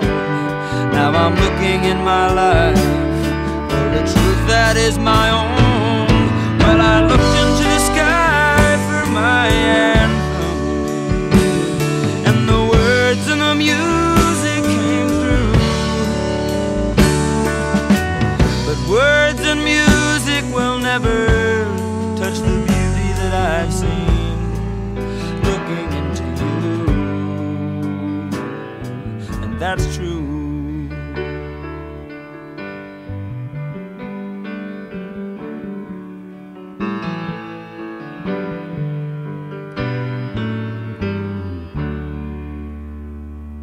Weekly comics. Your weekly comics, indeed. Now, Clear One, Scott Snyder. Um, and who was on art? Was it Francis Manapul? Um, Yeah. Yeah, okay. Clear One. Um, for me, interesting concept, but somehow this didn't push into the visions enough, um, the veils. Um, I felt it was too bland. I'm unsure how I feel, but it again felt slow and a bit half baked. Some interesting ideas, but I didn't think the execution was fantastic. I know how I felt. How? Bored. Yeah, I was a bit bored too. Interesting idea. Interesting idea for the veils, but there wasn't really I feel like this is someone who he wants to write something that's like noir, but doesn't quite get it. Yeah. Yeah, there was a very noir twist at the end. Yeah, but it just I, I feel like it's someone who's like, oh, I want to do something noir, like, but doesn't really quite. Grasp noir. Yeah, it doesn't quite get it. But or only has like a a, a a semblance of what it is. Would you agree it's an interesting idea? The idea of the virtual realities that people can see, like the zombie world and all that, it's a cool idea. Yeah, I mean, I get, it's not terribly original, but yeah, I mean, it's an interesting idea. But I, I didn't think there was enough of the other realities as well.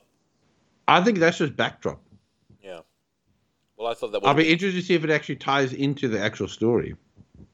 Well, he's like, you can come. The oth- the woman who came in, which was very much out of like Maltese Falcon, how she came into the, you know, private investigators thing.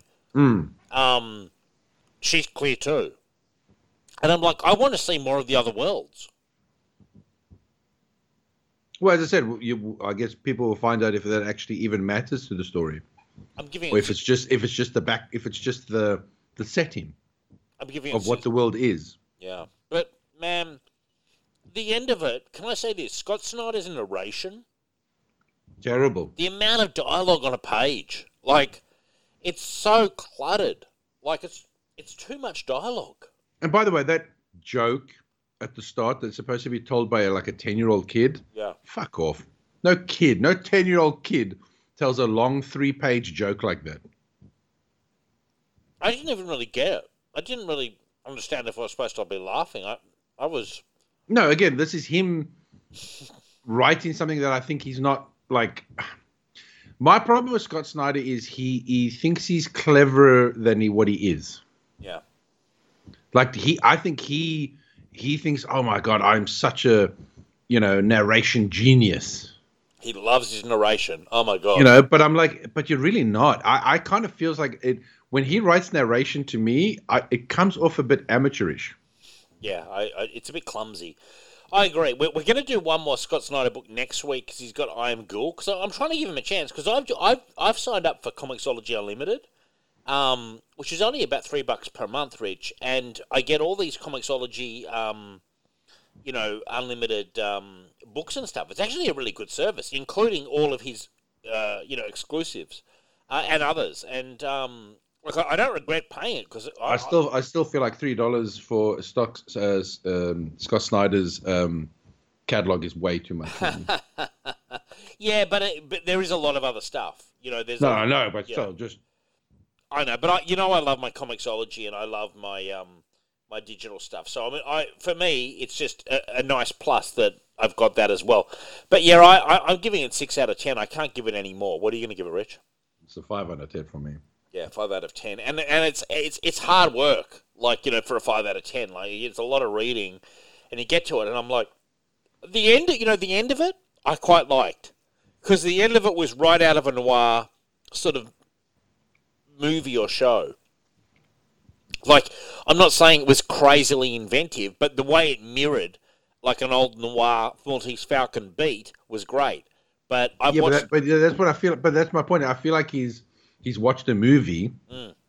and he's just kind of copying yeah stuff from the movie. Well, I agree with you on that point. Like he's he's copied a beat from the movie, and you know what that is? That's just a bit of that's. It's almost like a, a member berry. You know, um, it's mm. not quite, but it's very close. It's like here's a beat for the Maltese Falcon, a much better movie than this comic is. Um, and you know, check this out. Check, check, this scene out, which I've almost lifted from Maltese Falcon, mm. and don't you enjoy that? And I'm like, yeah. And you know what I feel like doing? Putting my Blu-ray Maltese Falcon in. Um, and I, my advice would have been to lean heavier into the veils because I think that's probably quite interesting idea. But we all know that Snyder's writing these hoping to pick up Netflix deals. You know? Yes, that's what I said. Scott Snyder is the just like everyone else. He's he's writing for the. He wants the um he wants the same deal that um uh Millar got. Yeah. Yeah, you're right. And it's just like here's he, here's an idea that I've kind of half thought through, and we'll we'll pump out five issues of this, and then he know, he wants his own Snyderverse. Yeah, his own Snyder. Good one there, Rich. Actually, God, some of these Snyder guys have to give up. I think I, I, they're still going. you see them on Twitter, and and God bless them. They got what they wanted, but like, you know, I mean, you got what you wanted, guys. But at what cost, Dave? Yeah, well, it's just I don't know. I'm just sort of like you know, are you, are you happy now? And it's like, it's like the answer is no. They're still no, they're not happy because now they want the entire Snyder universe brought back. Jesus, like, but was it that great? no, not really. like, like the entire Snyderverse. What? I mean, his, his Superman was pretty awful. Okay, fair enough. His Batman was good. I'll yeah. give him that. Yeah. But I mean, when that's your favorite character, of course you're going to put more effort into that. Yeah. Yeah. Um, again, I we have this argument all the time, but I'm still not a fan of Gal Gadot as Wonder Woman. No, but is it is that even his though? I mean, I know he brought her in, but like he didn't direct. Yeah, yeah, movies. no, no, he he he cast her. He cast her, but, but I mean, he didn't direct like Wonder Woman. Patty Jenkins. No, I'm that. not talking about that movie. Is actually fine. Yeah. I yeah. the first Wonder Woman movie I actually do yeah. enjoy. Like it's a solid seven out of ten from me. Mm. But I'm talking about just Gal Gadot herself. Yes. As Wonder Woman, I'm still not a fan of that. I'm certainly not a fan of Ezra Miller. No, neither am I. As Flash, so yeah. Do I really want the Snyderverse? Not really. exactly. Uh, then we've got Catwoman, Lonely City One. I thought Cliff Chiang, uh, known as an artist, uh, a very good artist on like Paper Girls and Human Target and many other things. Uh, he wrote this one as well. It's basically Selina at about 50, early 50. She's just come out of 10 years in uh, um, in jail. And um, I've got to be honest, I really dug this. I'm giving it 7.5 out of 10, Rich. Where were you? Eh, it's all right. I mean, I'll probably give it a 6 out of 10. Where did it lose you? Because I, I found it quite entertaining, you know? Like, kind of um, a what if storyline. You know, Batman's dead. Yeah, I mean, yeah, no, look, I get it it's a what if storyline. Mm. Just not one I'm really interested in. Sure. I'm not really interested in watching, you know, uh, all of uh, uh, Batman's uh, uh, The Bat villains as old farts. Yeah. Okay. You know, with the bad hips and you know the foggy memory and stuff. I'm just kind of like, ah, I'm not really in. I'm not. I'm not really not feeling this decrepit old person story. Yeah. you know, I- and the whole time, the whole time she's like, "Oh, my knees, oh, my hips, oh, too old for this. Oh, I've got to watch the joints." And I'm just like, "Oh, Jesus Christ! I'm literally watching. I'm reading a book about old people." Well, it's like when um, it's funny because it reminds me of the Rockford Files, a, a show that I absolutely love. When they brought it back for the Rockford File movies in the nineties, and the joke was, I mean, J- uh, James Garner had you know bad back and bad hips, um, and he did his hip in the very first movie, which kind of allowed him to be a little bit more, um, you know, sedentary in the actual movies.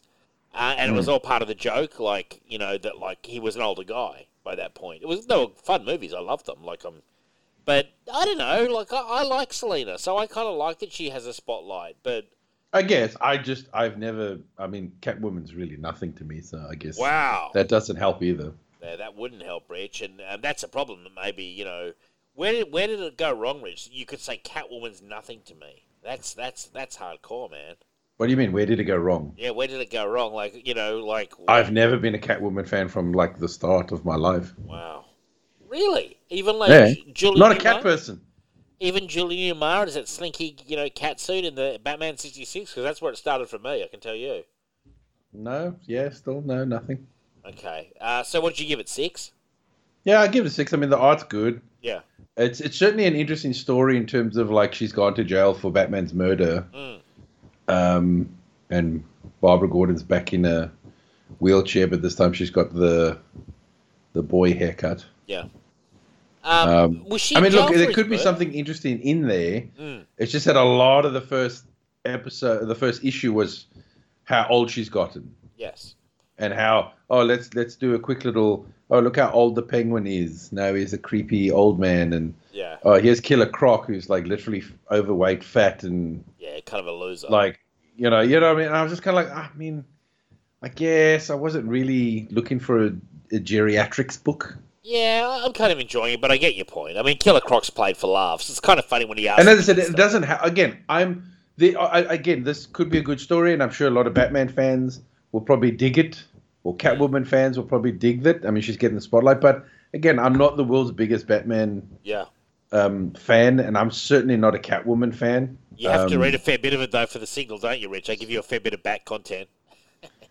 Again, I don't mind older Batman. Yeah. I, I don't mind uh, bronze and silver age Batman because, as I said, he was more um, human. The Dark Knight detective kind of stuff. Yeah. Well, not even. I wouldn't even call him Dark Knight. No, he's just a detective. He, he's more personable. Yeah, I know.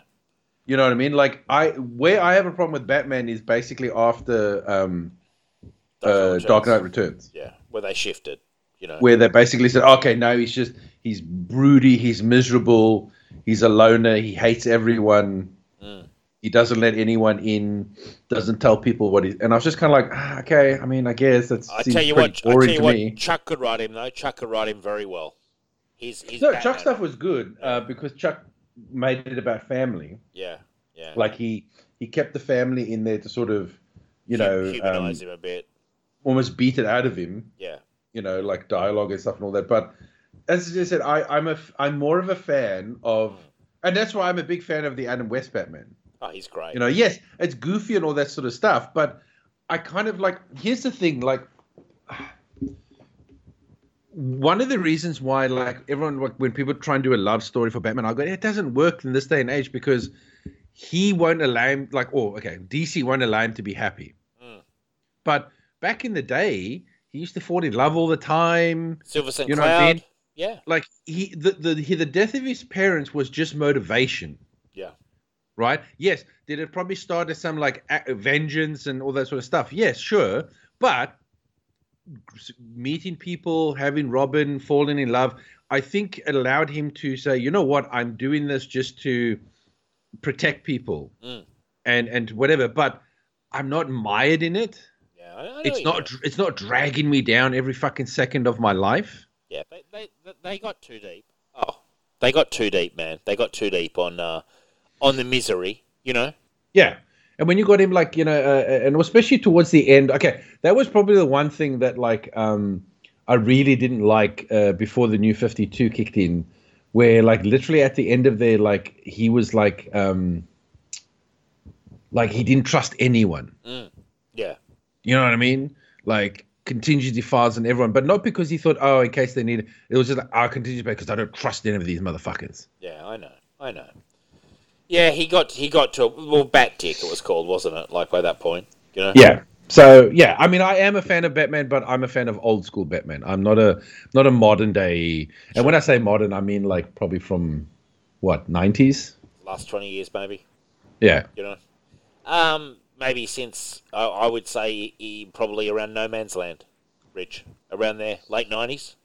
I know. You. I still enjoyed that stuff because again, Chuck Dixon, I just think wrote him better. Oh yeah, for sure. Like I, I, I believe you know, Jackson, uh, Chuck Dixon was probably told, listen, you got to be the brooding, Yeah. you know, loner sort of stuff. But I think Chuck Dixon like secretly snuck oh yeah. character in there, and Yeah. that's why he always had sort of like Robin and and and Alfred kind of almost like reprimand him because I think that's what Chuck was thinking. Yeah, Harold, all those It's almost guys. like reprimanding Batman for being such a dick. Yeah. And meanwhile, you had like Asbat, remember from back in Nightfall? You know, Yeah. being the crazy kind of like hardcore guy. Um, now moving on, Batman Peacekeeper One. I picked this because of I know you like Peacekeeper. no, that's a different one. Yeah, well, I didn't know that. Um, but Peacemaker. Oh, right. Well, this is the only reason I picked it because I, I thought that was the same guy. Right. Oh, this is a completely different guy. Yeah. Oh, well, I enjoyed this story nonetheless, I, and I thought the artwork was cool too. I gave it 7.5 out of 10. I actually really dug this. I, I, I knew nothing about it. What did you think, Rich? Um. I Yeah, I mean, it's. I didn't know anything about it either. Mm. Um. Uh.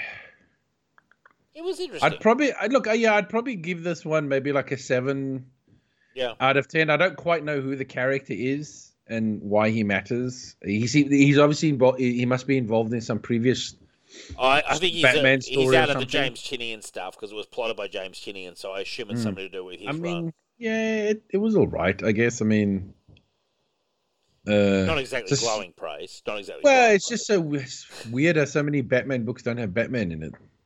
Well, it's the Bat universe, man. You know, it's the Bat universe. It's Gotham. It's it's big. He, he can't be everywhere. And I'm, I'm I'm confused though. Is he supposed to be a hero or a villain now? anti-hero. Hmm. Anti-hero. Rich. See, I wasn't sure if at the end of this he was he was saying like um, I'm I'm evil now. He was quite flawed, but I I, I, I want to say I think he might be a, a misguided anti-hero. You know. Mm, Um, I'm giving it seven point five out of ten. What are you giving it, Rich? seven. Okay. Uh, then we come to Brave and the Bold, which was the Batman Superboy team up. Um, look, fun for what it was, and how Super Superman and Superboy switch places. Uh, IQ, I've never heard of this villain before. Um, Actually, I think um didn't um didn't Morrison use him in the um was he just did he make a character just look like him I don't know. I've never I've never heard of him. Before. in the All Star Superman? right. Okay. Yeah. Remember, there's a guy that uh, is the scientist, Yeah. Okay. I do. and he's wearing similar colors to this. Yeah, I haven't read that book in so long I couldn't tell you. But I did enjoy seeing Superboy turn up to Batman, and Batman was giving Superboy little tips. And then Superboy finds out about Superman's parents dying. That was quite sad. And Superman actually flew out of the house because he couldn't face seeing Ma and Pa Kent. That was pretty full on. Um, I don't know if it's that he couldn't. I think he was like, "Oh shit, I better get out of here." no, he says, I, I, I couldn't bear seeing them. He actually says in the story, he goes, I, I can't bear the thought of it. It was too painful to him. I must have missed that. Yeah, no, he, he, he flew out the window, literally. Um, saying like Yeah, yeah, I remember couldn't- seeing that because I remember the like mine probably like Clark, dinner's Yeah. ready, and I thought he was like, "Oh my god!" Like I'm No, in he's the thought past. balloon. He's thought balloon. He's like, I can't bear it. I can't bear the Oh, thought. okay, of it. okay. Yeah. I must have missed that. Um, and then we had because I guess they were also playing up that Superboy was so sad about finding out they were dead because he went to see them. Um, but Batman was cool. Batman was handing out tips. That was some some life hacks, you know, like don't. Yeah, no, he actually took him like under his wing and like Yeah. you know, hey, it called him lad. He kept saying young. I fellow. like, I no, this is the Batman I like. Yeah, I thought you'd like it. I, I, look, enjoyable for me. I'm giving it 7.5 out of 10. Uh, yeah, it's. Mm, What are you? Where, where are you, Rich? It's a, I, it's a I- look, I, I give it a six point five. Yeah. just because it's it's kind of a throwaway Yeah, it is. It is. issue, really. Uh, but it was still fun. And you know, um, it, it was cool to see like Batman take a young Clark Kent under his wing. Exactly, you know, and he revealed that like who he was because they'd met before. He said we've we've met before. Yes, Um, yeah, yeah, yeah. Well, teenagers. um, well, the young Clark Kent actually knows young Bruce Wayne, That's pretty funny. which was like, really? Okay, fair enough. well, I Um, think the storyline is the Waynes come through Smallville or something, and they meet they meet up. Yeah, yeah, yeah, probably something like that. But I mean, look, it was it, it's it's not a it's not even like a full issue because there's a backup story in this. Yes. Um, look, it's a, just a quick, fun, Yeah. throwaway story. It's a story that that starts and resolved in like 20, Twenty one pages. 20 yeah, twenty one pages. So you know, eh, six point five, yeah. It's a one and done. Um, and and by the way, that Batman Brave and the Bold Volume Three, that's going to include that because this was when Mike Barr was writing it. Because Mike Barr wrote the later episodes of Brave and the Bold before he took over Batman and the Outsiders, which was the next title. When they cancelled Brave and the Bold, they started Batman and the Outsiders like the next month. Nice. Um, and Mike Barr, who I'm trying to get on the show by the way, um, yeah, he's he's a reliable hand at Batman. I mean, he knows what he's doing. He, he's a guy who's running Batman in his sleep. You know what I'm saying? He's a steady old hand at the wheel. I think that I could be fair. Like, I mean, that's a lot of old Batman writers. I think, Yeah, for sure. which is a good thing. I mean, it, ma- it shows that they hired like really good talent Yeah, to write Batman over the years. Definitely. Uh, then we had Superman 53. Now, I picked this because of the cover, Truth, Justice, the American Way. I actually found this very dull. Very dull, actually. I was really struggling to finish it. This, for me, is when Superman's not interesting at all. I found this as a very boring story. Um, and I struggled to finish it. I'm only giving it 5 out of 10. Nice artwork, but very dull story. What did you think, Rich? Uh, I'm gonna have to go with you because I just realized that I forgot to read this one. Okay, well, you, you didn't miss a lot, and like I, I picked it out there because I got involved in this Facebook debate where these guys were saying, um, "Oh, Batman's, uh, sorry, Superman's never used the American way outside of uh, house ads and radio spots," and I put a couple of pictures up of the cover where I said, "Well, you know, what about this?" And and they were like, "Oh, covers are ads," and I'm like, "Yeah, it sounds like you're backpedaling." Uh, but that's why I picked, that's why I picked this story because my favorite story, one of my favorite all-time Superman stories, is "What's So Funny About Truth, Justice, the American Way" by Joe, by Joe Kelly. But we've done that before on the show, so I picked this one. But I honestly, I felt it was a very dull Superman story, and like honestly, it's the kind of Superman story that I would have read when I was getting into comics and and thought Superman's boring. You know, um, it's it's it's the kind of storytelling where it's really sort of ham-fisted, and I don't know. I just I just found it very dull compared to the the Bronze Age stuff that I've been reading. Um, this wasn't Superman's finest hour. Um, Well, look, I mean that that's always going to be an issue with Superman. Is that I mean, depending on who's writing him, Mm. um, it really is hard to sometimes make um, patriotism not come off as cheesy or dull. yeah, Um, But if done well, can Oh, be yeah. quite inspirational. But Oh, it just depends sure. on who's doing it. yeah, and, and and and patriotism wasn't the problem here. It was just a, it was just a poorly, it was a very boringly told story kind of thing. Like you were just never really, you weren't sort of. It was the opposite of edge of the seat storytelling, if you know what I mean. Like it was kind of like, wow, we're just we're just padding for an issue. Superman's under no real pressure. Um, you know, he's going to win this one easily, and um, we got to the end, and it was almost like, why do we bother? Um, that was my feeling. Now we we finally come to the trade of the week, Punisher Jigsaw Puzzle. Um, it's been a big show this week, and I do appreciate people have listened for so long. But this was uh, my favourite, Mike Baron, with a host of artists, but including uh, Tex, uh, Texeira, uh, a classic artist, and basically Punisher facing off against Jigsaw and the Reverend from the early Batman, uh, early Punisher storylines, um, who kind of had a sort of a lay on hands healing ability back in the day, and Frank was almost kind of brainwashed by him. Um, in this point, Reverend thinks he's actually praying to Satan, who's giving him his powers. Um, and uh, for me, um, Well, we don't know if he's not. well, yeah, but then in the, in the back of the storyline, Mike Baron actually says that it's some guy from the Savage Land, and and I think we're led to believe the Reverend probably has mutant powers. Uh, Well, yeah. Well, I mean, that is what uh, Castle says. Yes. yeah, he's pretty convinced. But um, I want to turn it over to you, Rich, because for me this was an absolute pleasure of a read. Punisher, glory days of the early '90s. Um, you know, fast-moving storyline.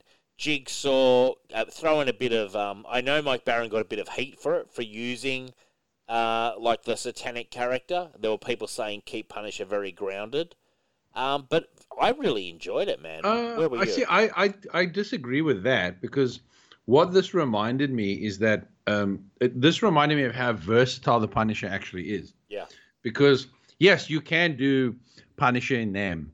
Yeah. You can do Punisher in Afghanistan. You can do Oh yeah. uh, Punisher like Alice on the streets, very like street level, yeah. no superheroes involved and all this sort of stuff. But then he can also work in a uh, a superhero world where he's kind of almost like a Batman in a way. Like, Mm. you know, I mean, at one point he's got a flying car, I know that was funny.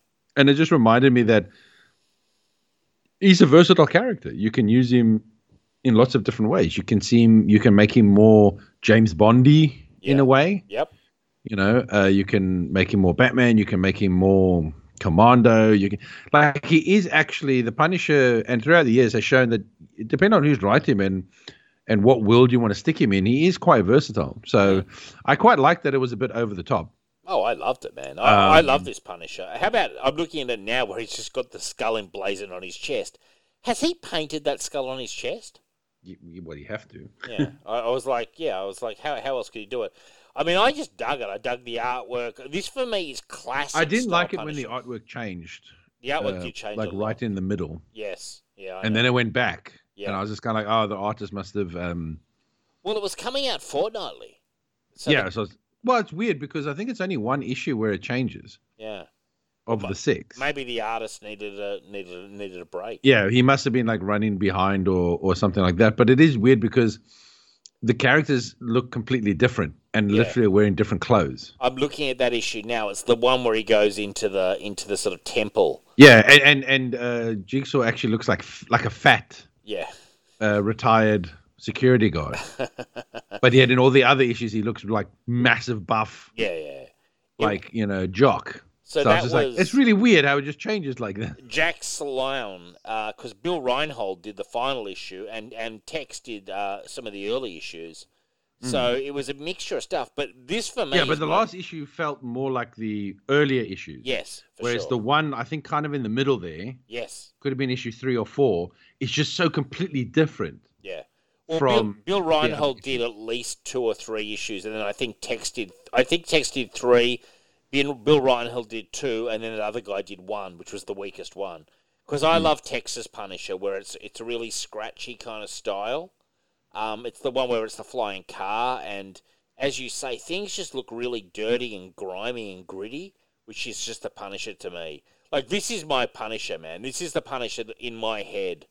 Like even But, oh, more I, than I also love how how uh, uh, loaded with cash this Punisher is. Well, he takes the, Because he's like, yeah. the chick gets a scar on her face, Mm. and she's all like, "Oh my god, I'm gonna be ugly," and he's like, "Oh, don't worry, uh, plastic surgery will fix it." She goes, "I can't afford it." He goes, "I'll pay for it." Yeah, well, I because was he, like, he, I love this. I love this like super rich. he takes the money from the dealers and stuff to fund his war.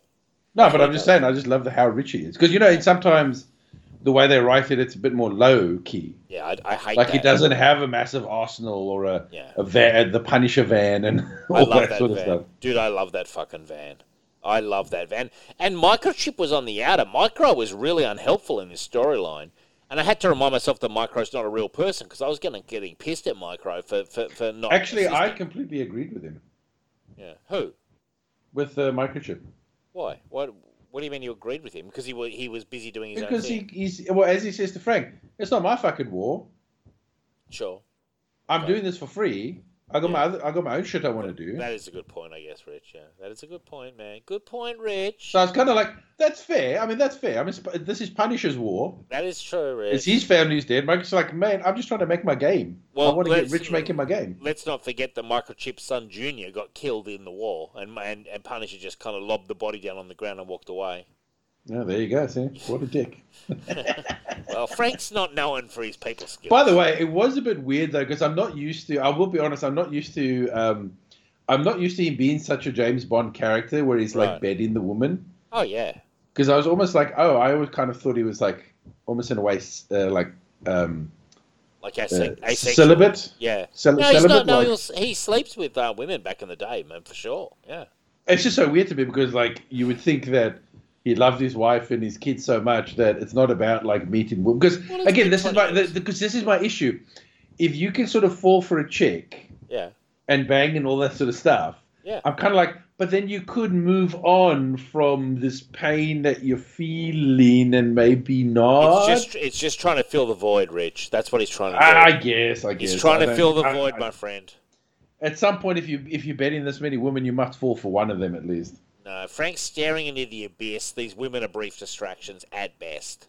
You know? Eh. And, like, you know, he treasures the memory of his wife and his kids. Like, that's what it comes down to for Frank. You know, gangsters took my wife and kids away in Central Park. Now I make them pay. That's it. That's No, I, th- I think they just want to make him a, a Don Juan as well.